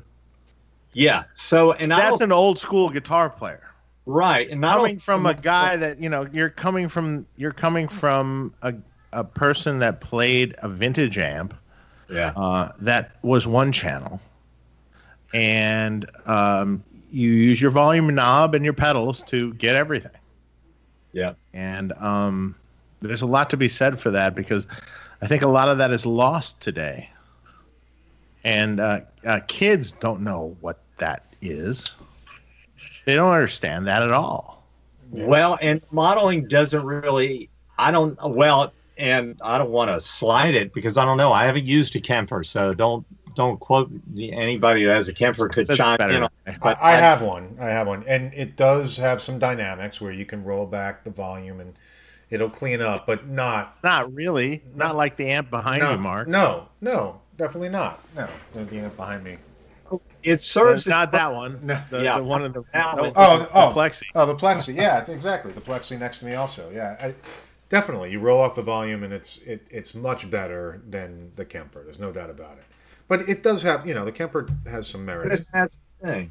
You know, and the Helix, the new Line Six Helix, I just actually downloaded the the Helix Native, and I'm really looking forward to to working with that. I haven't had a chance to dive into it yet, but I've been hearing really good things about that. You know, it's like that technology is improving, so it's not Yeah. like going to be a stickler about it and say, you know, there's no place for that technology here. You know, I'm going to use yeah, hell with you guys. You know, it's more like it, it's just it, it It's a serves tool. it's beautifully. It's great, but you know, I prefer the old ones. You know, that's to me that whole interaction. is like I said, an amp and a guitar.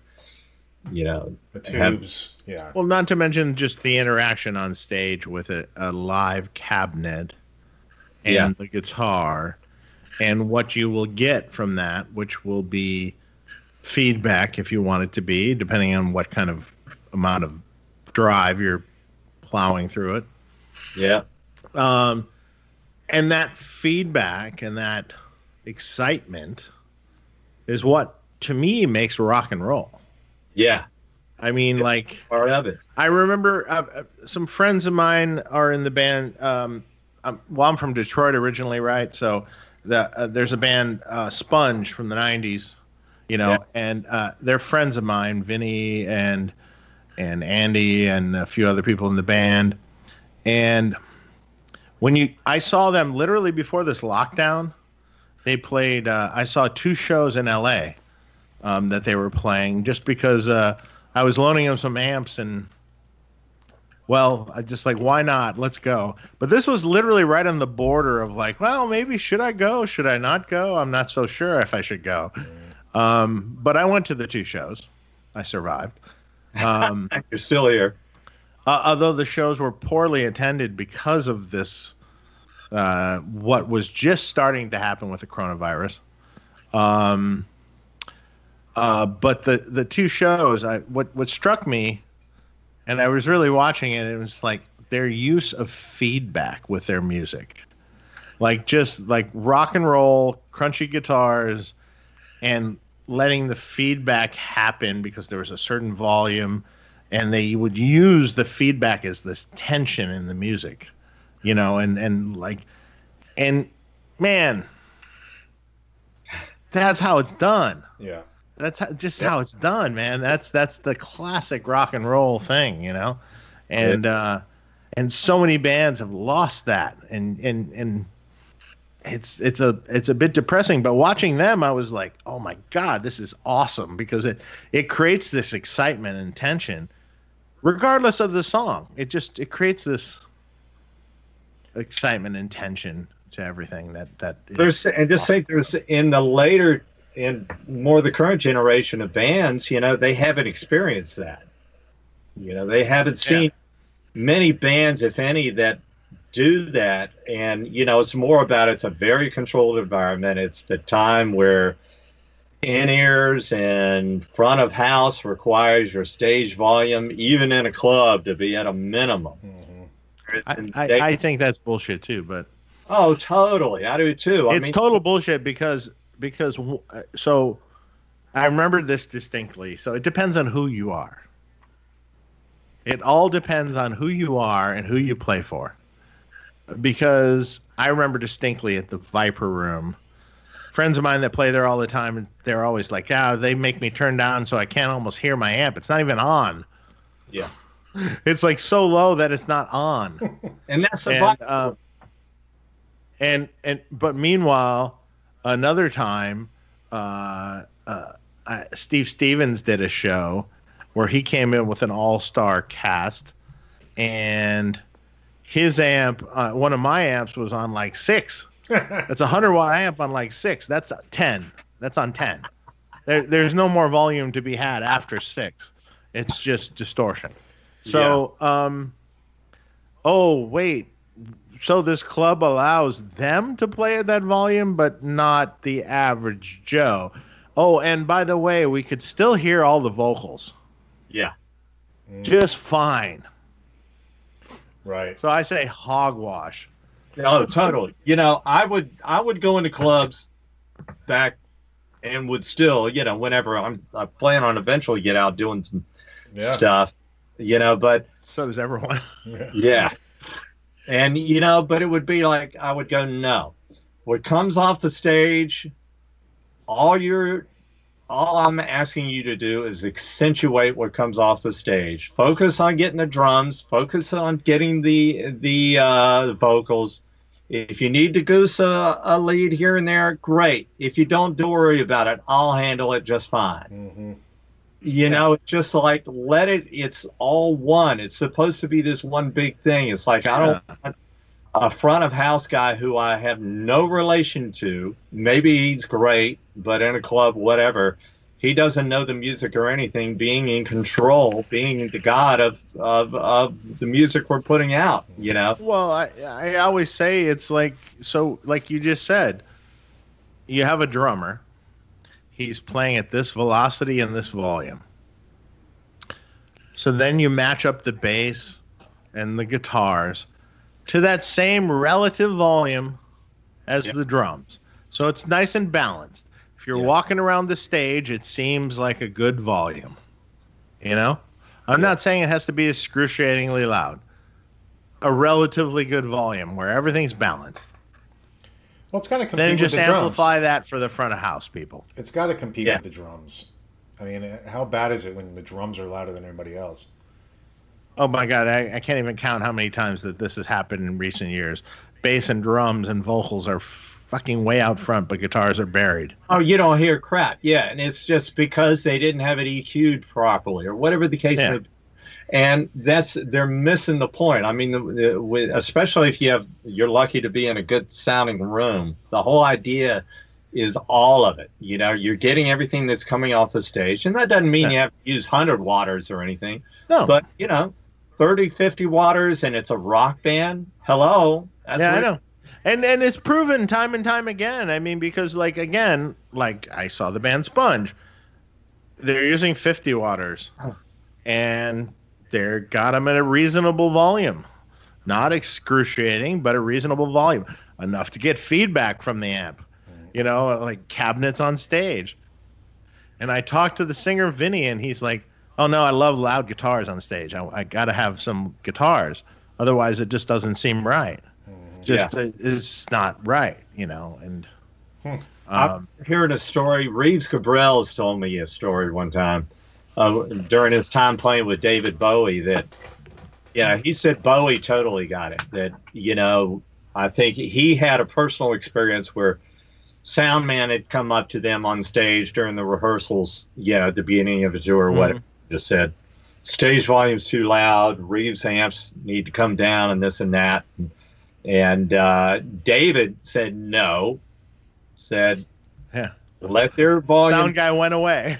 their volume to be, and you work with that. He, you know, you know, look where David came from playing with Mick Ronson, who was using Right, that, big, right, that right. 200 watt, Appreciating it loud. you with two pull and two tubes pulled out. I'm gonna run for a second. I'll be right back. Okay, Sure. Bathroom call. that you know. That's that's case in point of you know rock and roll is rock and roll. It uh, you know obviously it's all depends on the type of music and all that. You know, like in Sheryl's world, what we do is we um, you know we have our amps on stage, but we do have plexiglass Mhm. in front of them, but I can still interact with the amp. And then we take these uh, SE is the brand that they have these isolators that go over the microphone. Hmm. And it keeps the sound from reflecting off of the plexiglass and causing phasing problems. I was going to say, I was going to ask how how the, how you work around that. Yeah. Yeah, well, that's how we do it because it's the worst. Plex, I hated plexiglass before that. You know, obviously it'd be great to have it to where the amp is open, but it doesn't always work in that context, and depending on what you're playing, and that's fine. You know, but at least Audley and I can use our amps, whatever we want, have the plexi, have the isolators there, and maintain a good stage volume, but still have interaction with our amplifiers. Right. Yeah Right. Right. that's that's how we're able to you know and we use he and i use uh, like i'm using 20 watt amps you know 15 to 20 watt amp and uh, so is he i think he may even have for clean i think he's got a 30 or 40 watt up there of some sort you know he fluctuates a bit but usually we're using 15 20 watt amps Right, right, right. Okay, cool. Yeah, that's great. Yeah, uh, it's good that you guys. I mean, that's the thing that I love about the Sheryl Crow band and you know the sound of the music. It's this organic, natural, made with real guitars and amps, and you know it's real rock. You know, so. Um, Hey, we got a question from Stuart Rose. He says, "Can uh, Dave please ask about the whiskey and or 65 amps whiskey collaboration with Dan, if you haven't already?" Yeah. Well, and the whiskey is, you know, unfortunately the amp I've had the least experience with because that was after I was, I had sort of not parted ways, but just became less involved. Mhm. You know, I was so busy on the road and everything. So that's that's totally Dan's baby is the whiskey. In fact, Dave, you probably know more about that amp than I do. You know, because I know that. Yeah, I, I mean, I was approached with doing it with in collaboration. Um, essentially, the dirty channel of that amp was was my baby, and the the go. clean channel of that amp was more of something Dan wanted to try. Um, uh, it's a super cool, super cool amplifier. Uh, it's kind of in the JTM 45 ish vein um, with a gain and a master, so you can get more gain than a JTM 45 would have. But you can also back it off, and you know, uh, but you do have a master, so it's it's basically you know a um, just a collaboration, man. It was just uh, it was a collaboration. It was a cool sounding amp. Uh, I totally blanked that you were that you were an integral in that. Yeah, that you. yeah, were, yeah, yeah, yeah. I I basically did the whole thing. Um, um, it's uh, Is- I I have nothing. I I love I love how that amp sounds. So I Yeah. Is- Especially, I really like the EL uh, 84 version. yeah, that was cool. Yeah, that was cool. God, I haven't heard one of those in a while. But yeah, that was super cool. So we got a great question from Sean Tubbs. How are you, Sean? Hey, Sean.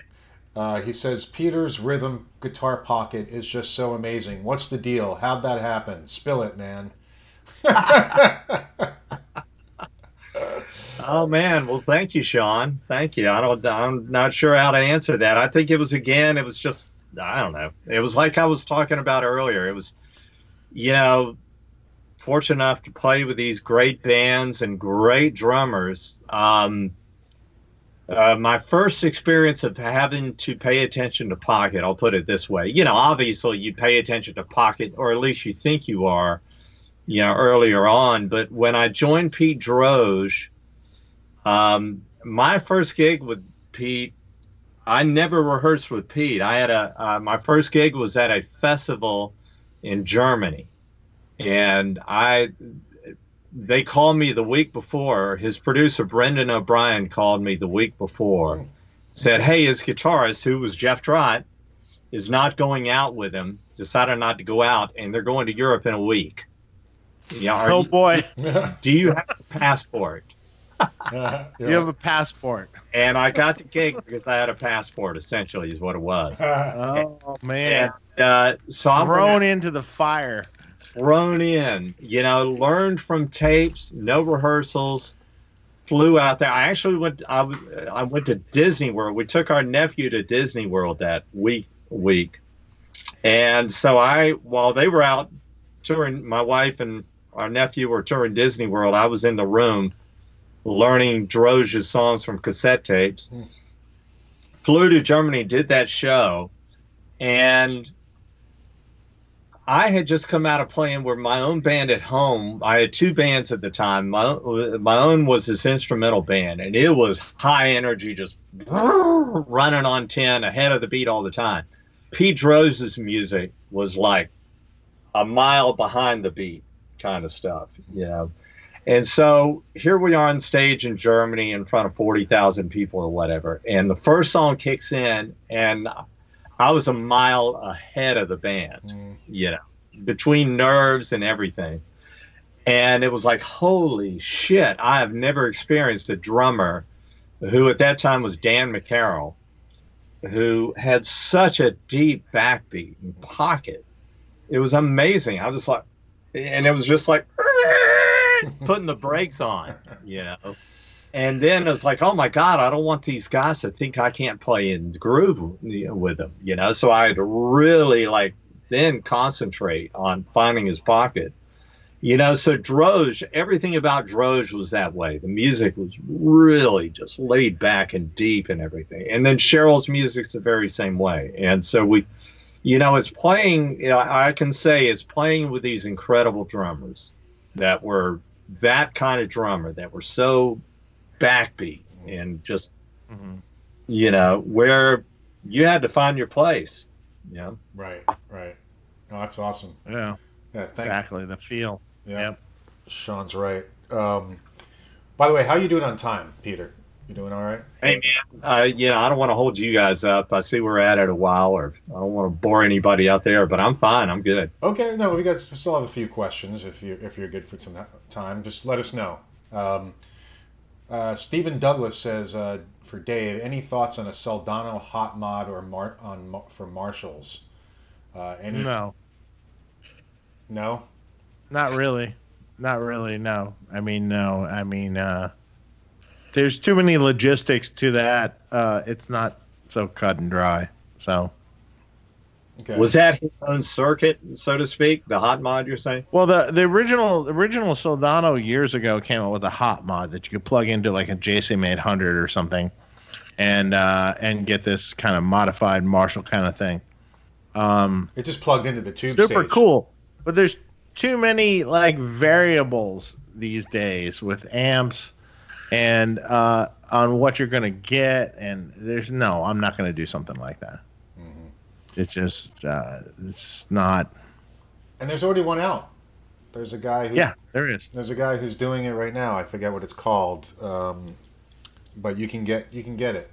I actually have it for my my 2204, yeah and it sounds great. What's that? buy that Buy that, yeah.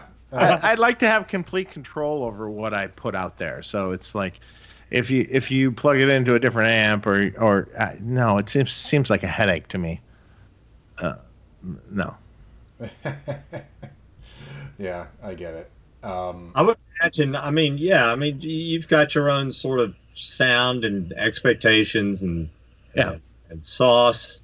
Exactly. As we. You just know what it is you're going for. And I, I and I like I like interacting with people. Like if I'm modifying something for someone, I like interacting with people where where they're sort of telling me what they want to achieve, um, and what kind of sounds they want to achieve.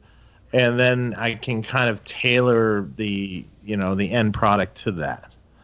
Um, that's really important because you know if you're a classic rock guy, I'm not going to do the same thing I do for like a guy that's into metal. You know, like you know, it's just it's just not the same thing.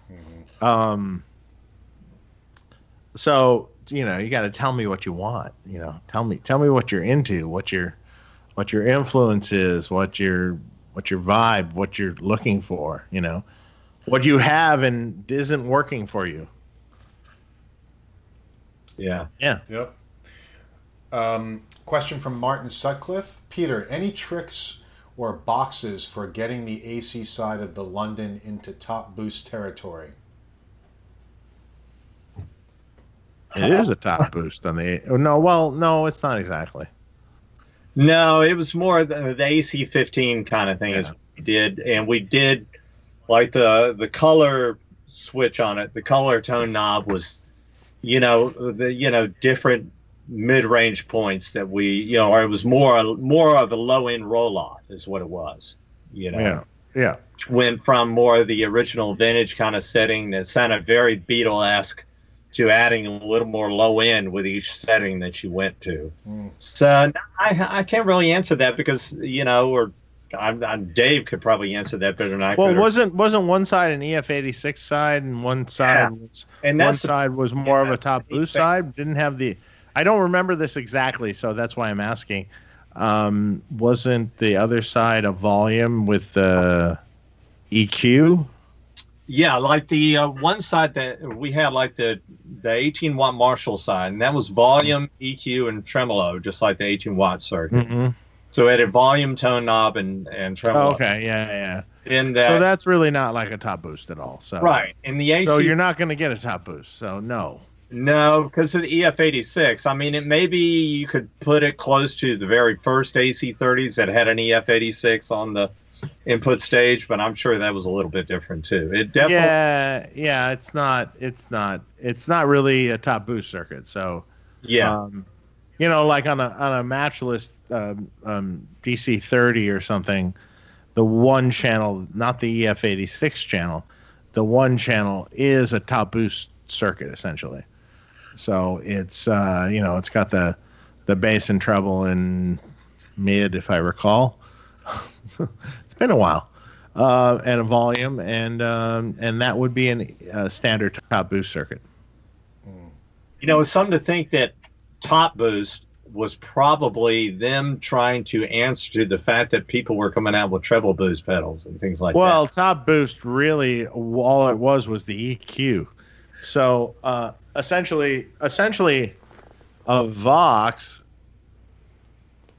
uh, signal path wise is a Marshall. hmm The Yeah. EQ points are a little different, uh, uh, but the architecture is the same. It's a gain stage, it's a cathode follower, and then the power section. It's exactly the same um, makeup. It's just that um, the EQ is a little different. It's got a 50 picofarad treble EQ, and it's got a couple different uh, pot values uh, and a few different values throughout the preamp. But essentially, the architecture is a is, is a Marshall or a Bassman. Uh, it started with a Bassman, then it went to a Marshall, then it went to the Vox. So um, it's it's really the architecture or the blueprint of the signal path is the same in all those amps. It's just some choices of parts. Um, so I mean, in, in a lot of respects, a cranked up top boost Vox, a real Vox, a real original Vox, sounds a lot like a Marshall. Um, so which sounds a lot like a 410 Bassman.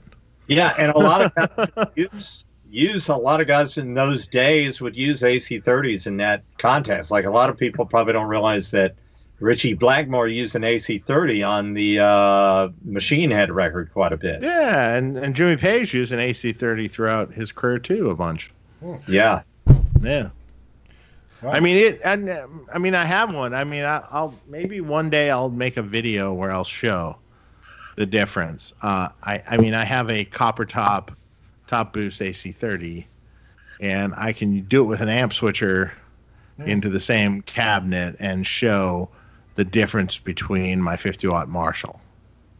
And it's not going to be that much. It's not that much different. That'd be interesting to hear. Yeah, I'd yeah, like hear yeah, that. yeah, I'd hear yeah. that. It can be super aggressive. It's it's it's interesting. That's fun. You That's know. cool. Um, Martin Addison has a uh, comment. He said, "You were right. I saw Mike, Mike Campbell at the Viper Room, and they were full volume." Yeah, yeah, man. No, it just depends on the artist, man. If if it's a big artist, they won't say shit. That's the way it is. That's the way it works. Um, Yeah. That's the way it works. And I don't believe a, a good a friend of mine who is a gr- a friend of mine we've had on the show before Tom Abraham. He's a uh, award-winning sound front house guy. He's worked with Keith Urban. He's worked with uh, Allison Shanes. He's worked with Garbage. He's an amazing, probably one of the best sound guys I know. Period. And um, he goes, I don't care. It's whatever everyone's comfortable with on stage. He goes, I can work with whatever you're comfortable with on stage. Mm-hmm. If that means it's a 100 watt amp on 10, that's fine. I'll work with it. Yeah. And I, I can make that work out front. It's not an issue. And he's dealt with some people that have literally tested that and that I've, I've, I've seen before and where, where their little area of guitar land is the living volume hell over there, you know, and I mean, it, it, it would like literally deafen you. Um, but out front, everything is heard equally. It can be done. Oh, it can be done. Yeah. It can can be done. Right. Maybe it's a slight bit more work for the front of house guy, but it it can be done. There's a balance. Well, I certainly hope it goes back at some point to amps on stage and enough of this. Uh, It, it still exists, man. It still exists. You know, I was when I was over the summer, uh, this last summer, I was in a at a festival, Louder Than Life festival in Louisville, and I was seeing all the bands that were playing, and they had amps on stage, man. oh, good. I, I mean, I didn't see one modeler the whole day.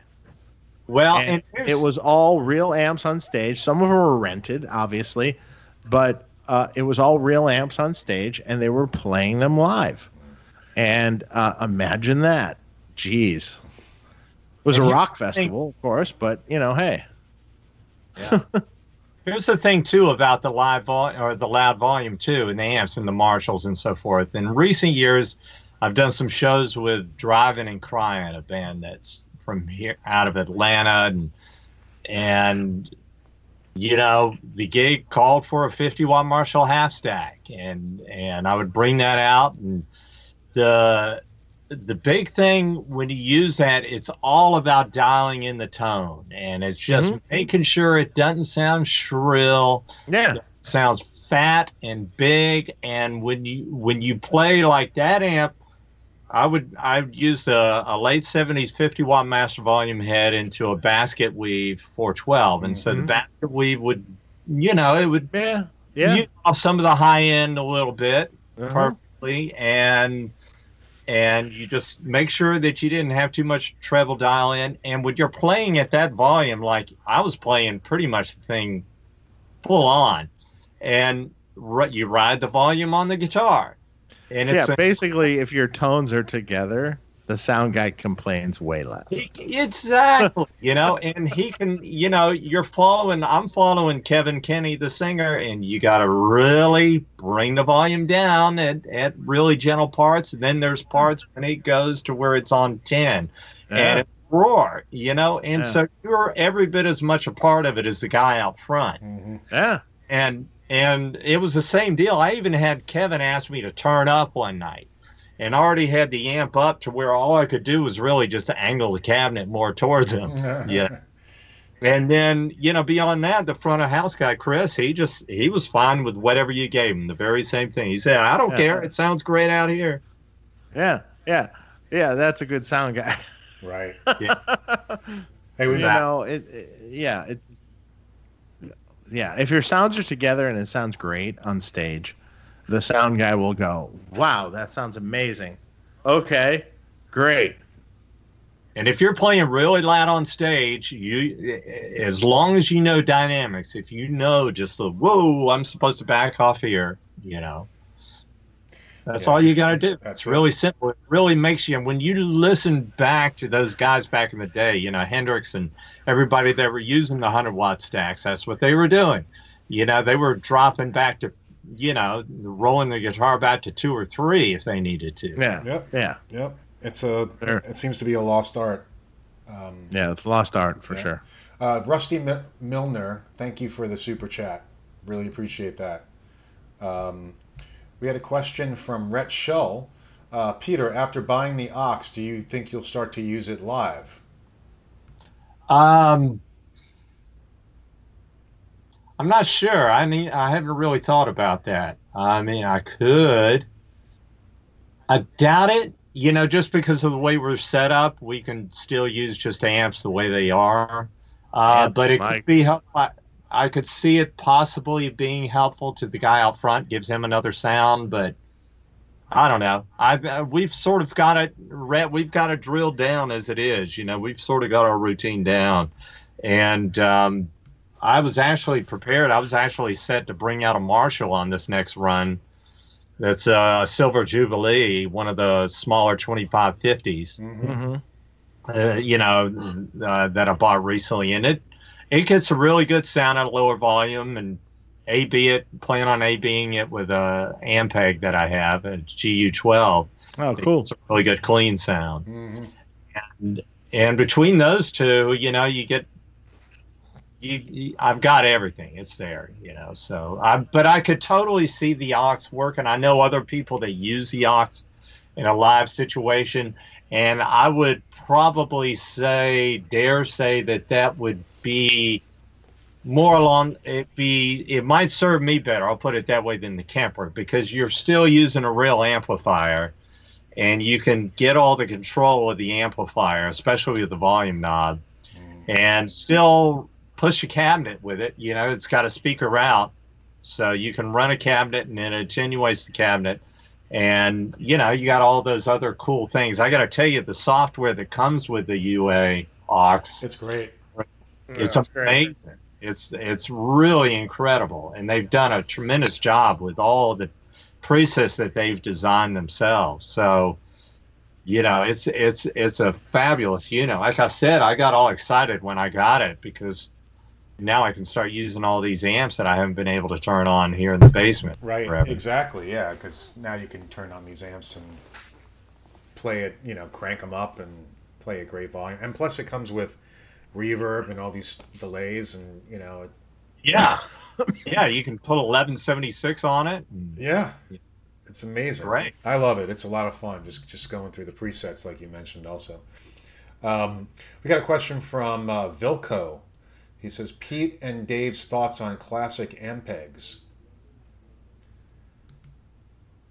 Dave, you want to start on that? Uh, you know what? I'm I'm I am not the huge Ampeg. I mean, I've repaired a bunch over time. Obviously, Ampeg SVT is amazing for bass, a vintage one.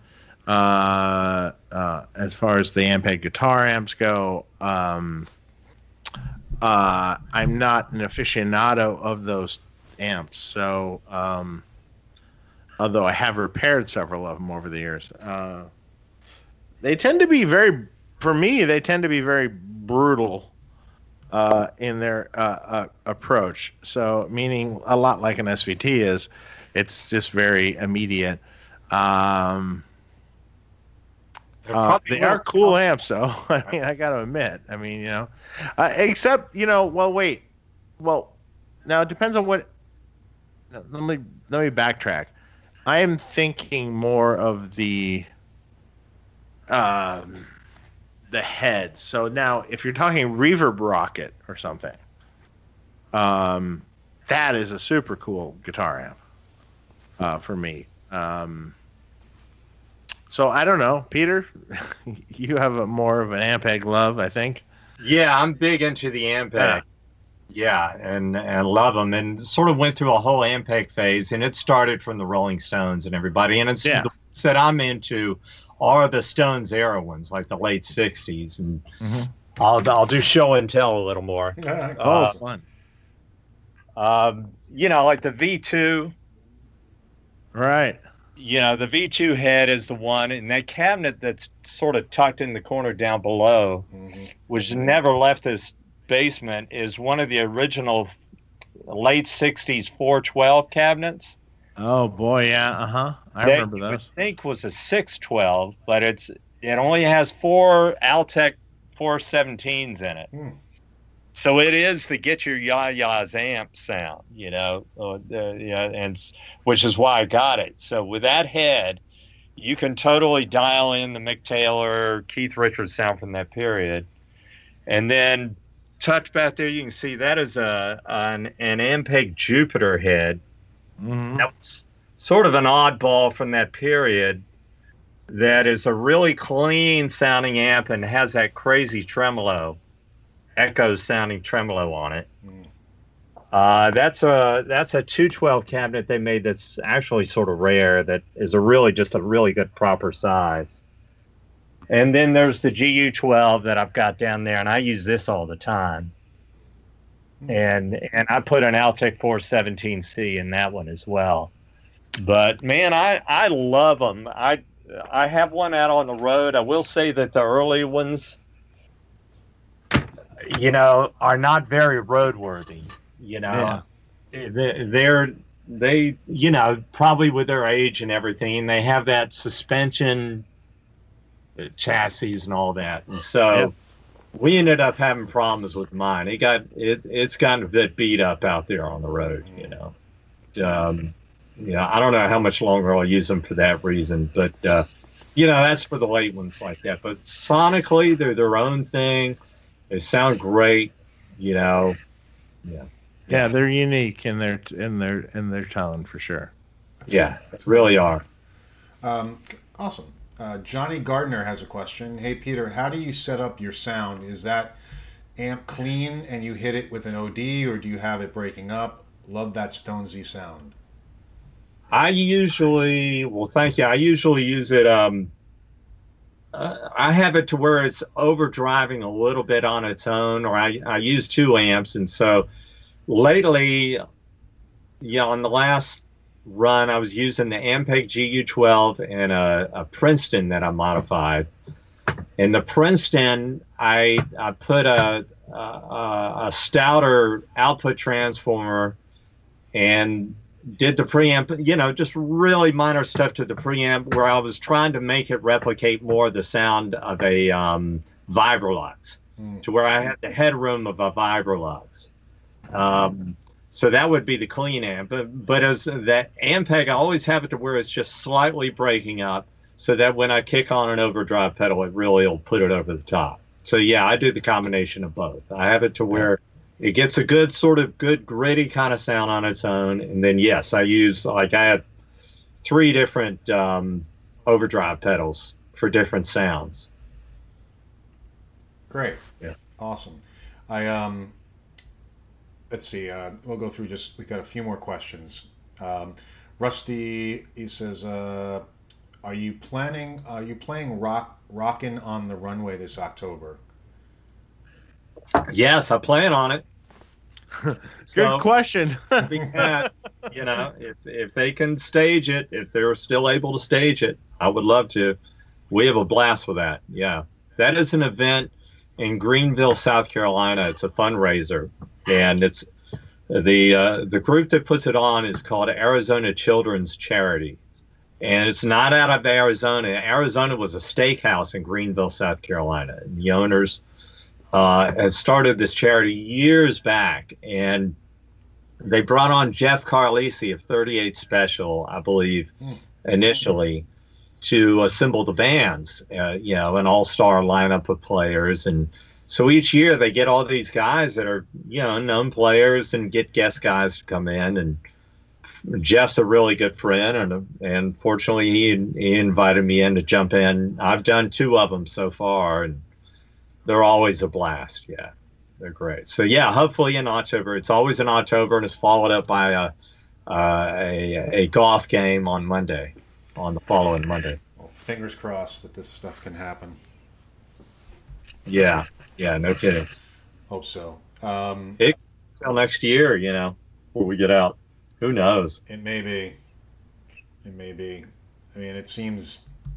Well, who knows? Um, L. Scott Music. Are all your amps plugged in? Do you have an Amp Pete switcher? An, an amp what switcher? There you go. That answers that. uh, amp, amp Pete is a, uh, a multi-amp switcher for the studio. Oh, oh, oh okay. Um, you can um, do like eight amps into one cab, or eight amps into eight cabs. Right. Okay. Really, really cool, man. Any kind of thing. No, you know, uh, way back when the Come On Come On record came out, and I was using the Bradshaw setup, I had five amps, I believe, hmm. and yeah. Doing switching between five amps, but they each had their respective cabinet. Yeah, the, I mean, this can literally switch between eight of your amp heads and any number of your cabinets. It's great oh, for man. your studio. If you want to know more about that, contact me. Okay, yeah, I'll check yeah, it. Uh, out. It's it's super cool for being able to just easily get to all your amps, you know. Yeah, yeah. Especially now that you have the Ox. And, and click while you're doing a track, you know, just like I want this one, I want that cabinet, I want this. Oh, that sounds awesome. Yeah. yeah.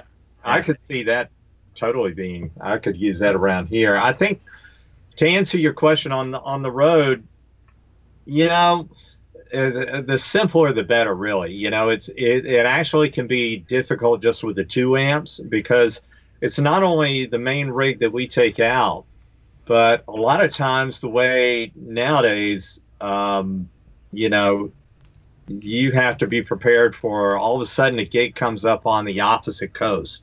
So then you have to use rental backline in the middle of the tour and then fly with either a second pedal board or, you know, a second batch of guitars gets shipped out, things like that. So there's always stuff that comes up to where you don't have your ultimate rig. So I sort of prefer to keep it a little more simple. So two amps is about the most I'll go. Clean, a yeah. little something with a little more grit, and, and then that way I can rely on the pedal board and the pedals to do the rest. Perfect. Yeah, sure.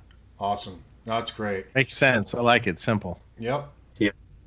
Um, so I think we're going to wrap up. It's getting kind of late, and uh, we've gone through yeah. most of the questions. So I want to thank you, Peter. Really, thanks for coming on the show.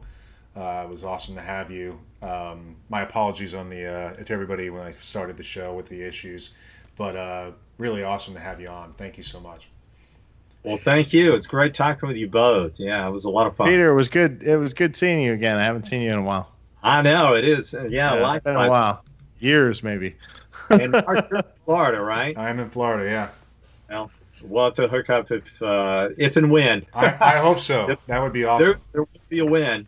I, and Dave, yeah. yeah. likewise, man. Next time I come out, I'll, I'll look forward yeah, to it. Yeah, please do, man. Please do. Maybe maybe we can actually go somewhere and have a drink. That'd be great. yeah, absolutely. Uh, you can only hope, right? and, and, it'll happen. It'll happen. Well, well, well, they are starting to open restaurants again now, so. yeah, yeah. We'll, we'll, have our mask with a straw through the center. right. Yeah.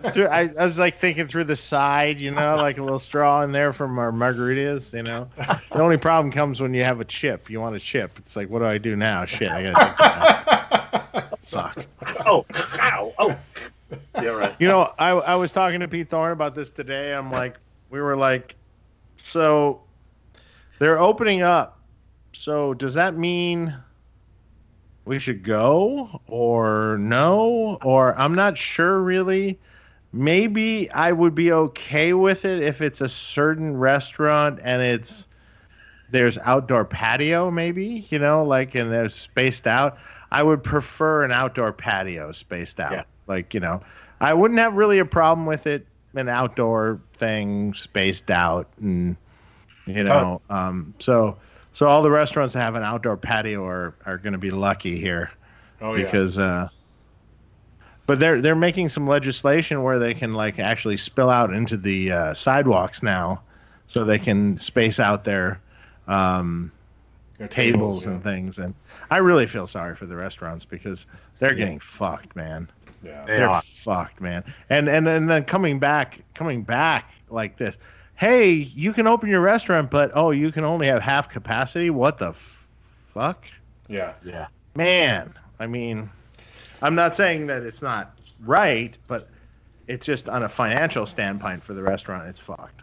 Yeah, it is. You know, and the whole outside thing, you're right. I mean, I've seen places around here in Atlanta, uh, like you said, the restaurants that already had a patio, great. They're doing fine. And I've seen others to where they're spilling out, same way they're spilling out on the um, on, on the side- Sidewalk, yeah. the street. And it reminded me of the one time we went to Hong Kong Oh yeah. and somebody took us into this area where at night that's what the, the when they weren't even restaurants they were like yeah. fish markets or whatever Yeah. and they would bring out the folding tables Street food. On the street and you would walk past and you you know they'd have styrofoam coolers with live fish in it and you'd point out what you'd want Hmm. they'd take it in and cook it for you and bring it out and you sit at the table and the hong kong you know the city would just sort of overlook it it was just something that was done you know to where they'd set up and totally have to block off the street Yeah. Yeah. Yeah. Well, yeah, I mean there there was a restaurant here, um, a relatively famous famous restaurant that was um, Vitello's. I mean, you might know Vitello's. Vitello's uh, that that was the famous Robert Blake restaurant. Mm. okay I, I but uh, Vitello's uh, uh, um, was selling their parking spaces. So they were booking their parking spaces in their parking lot. So it all started with someone came in and goes, "Hey, I'm, I'm going to get some carryout food, but can I eat this in your parking lot?" And they're like, "Sure. I mean, I don't see a problem with that. You're in your own car, by your own car. You're."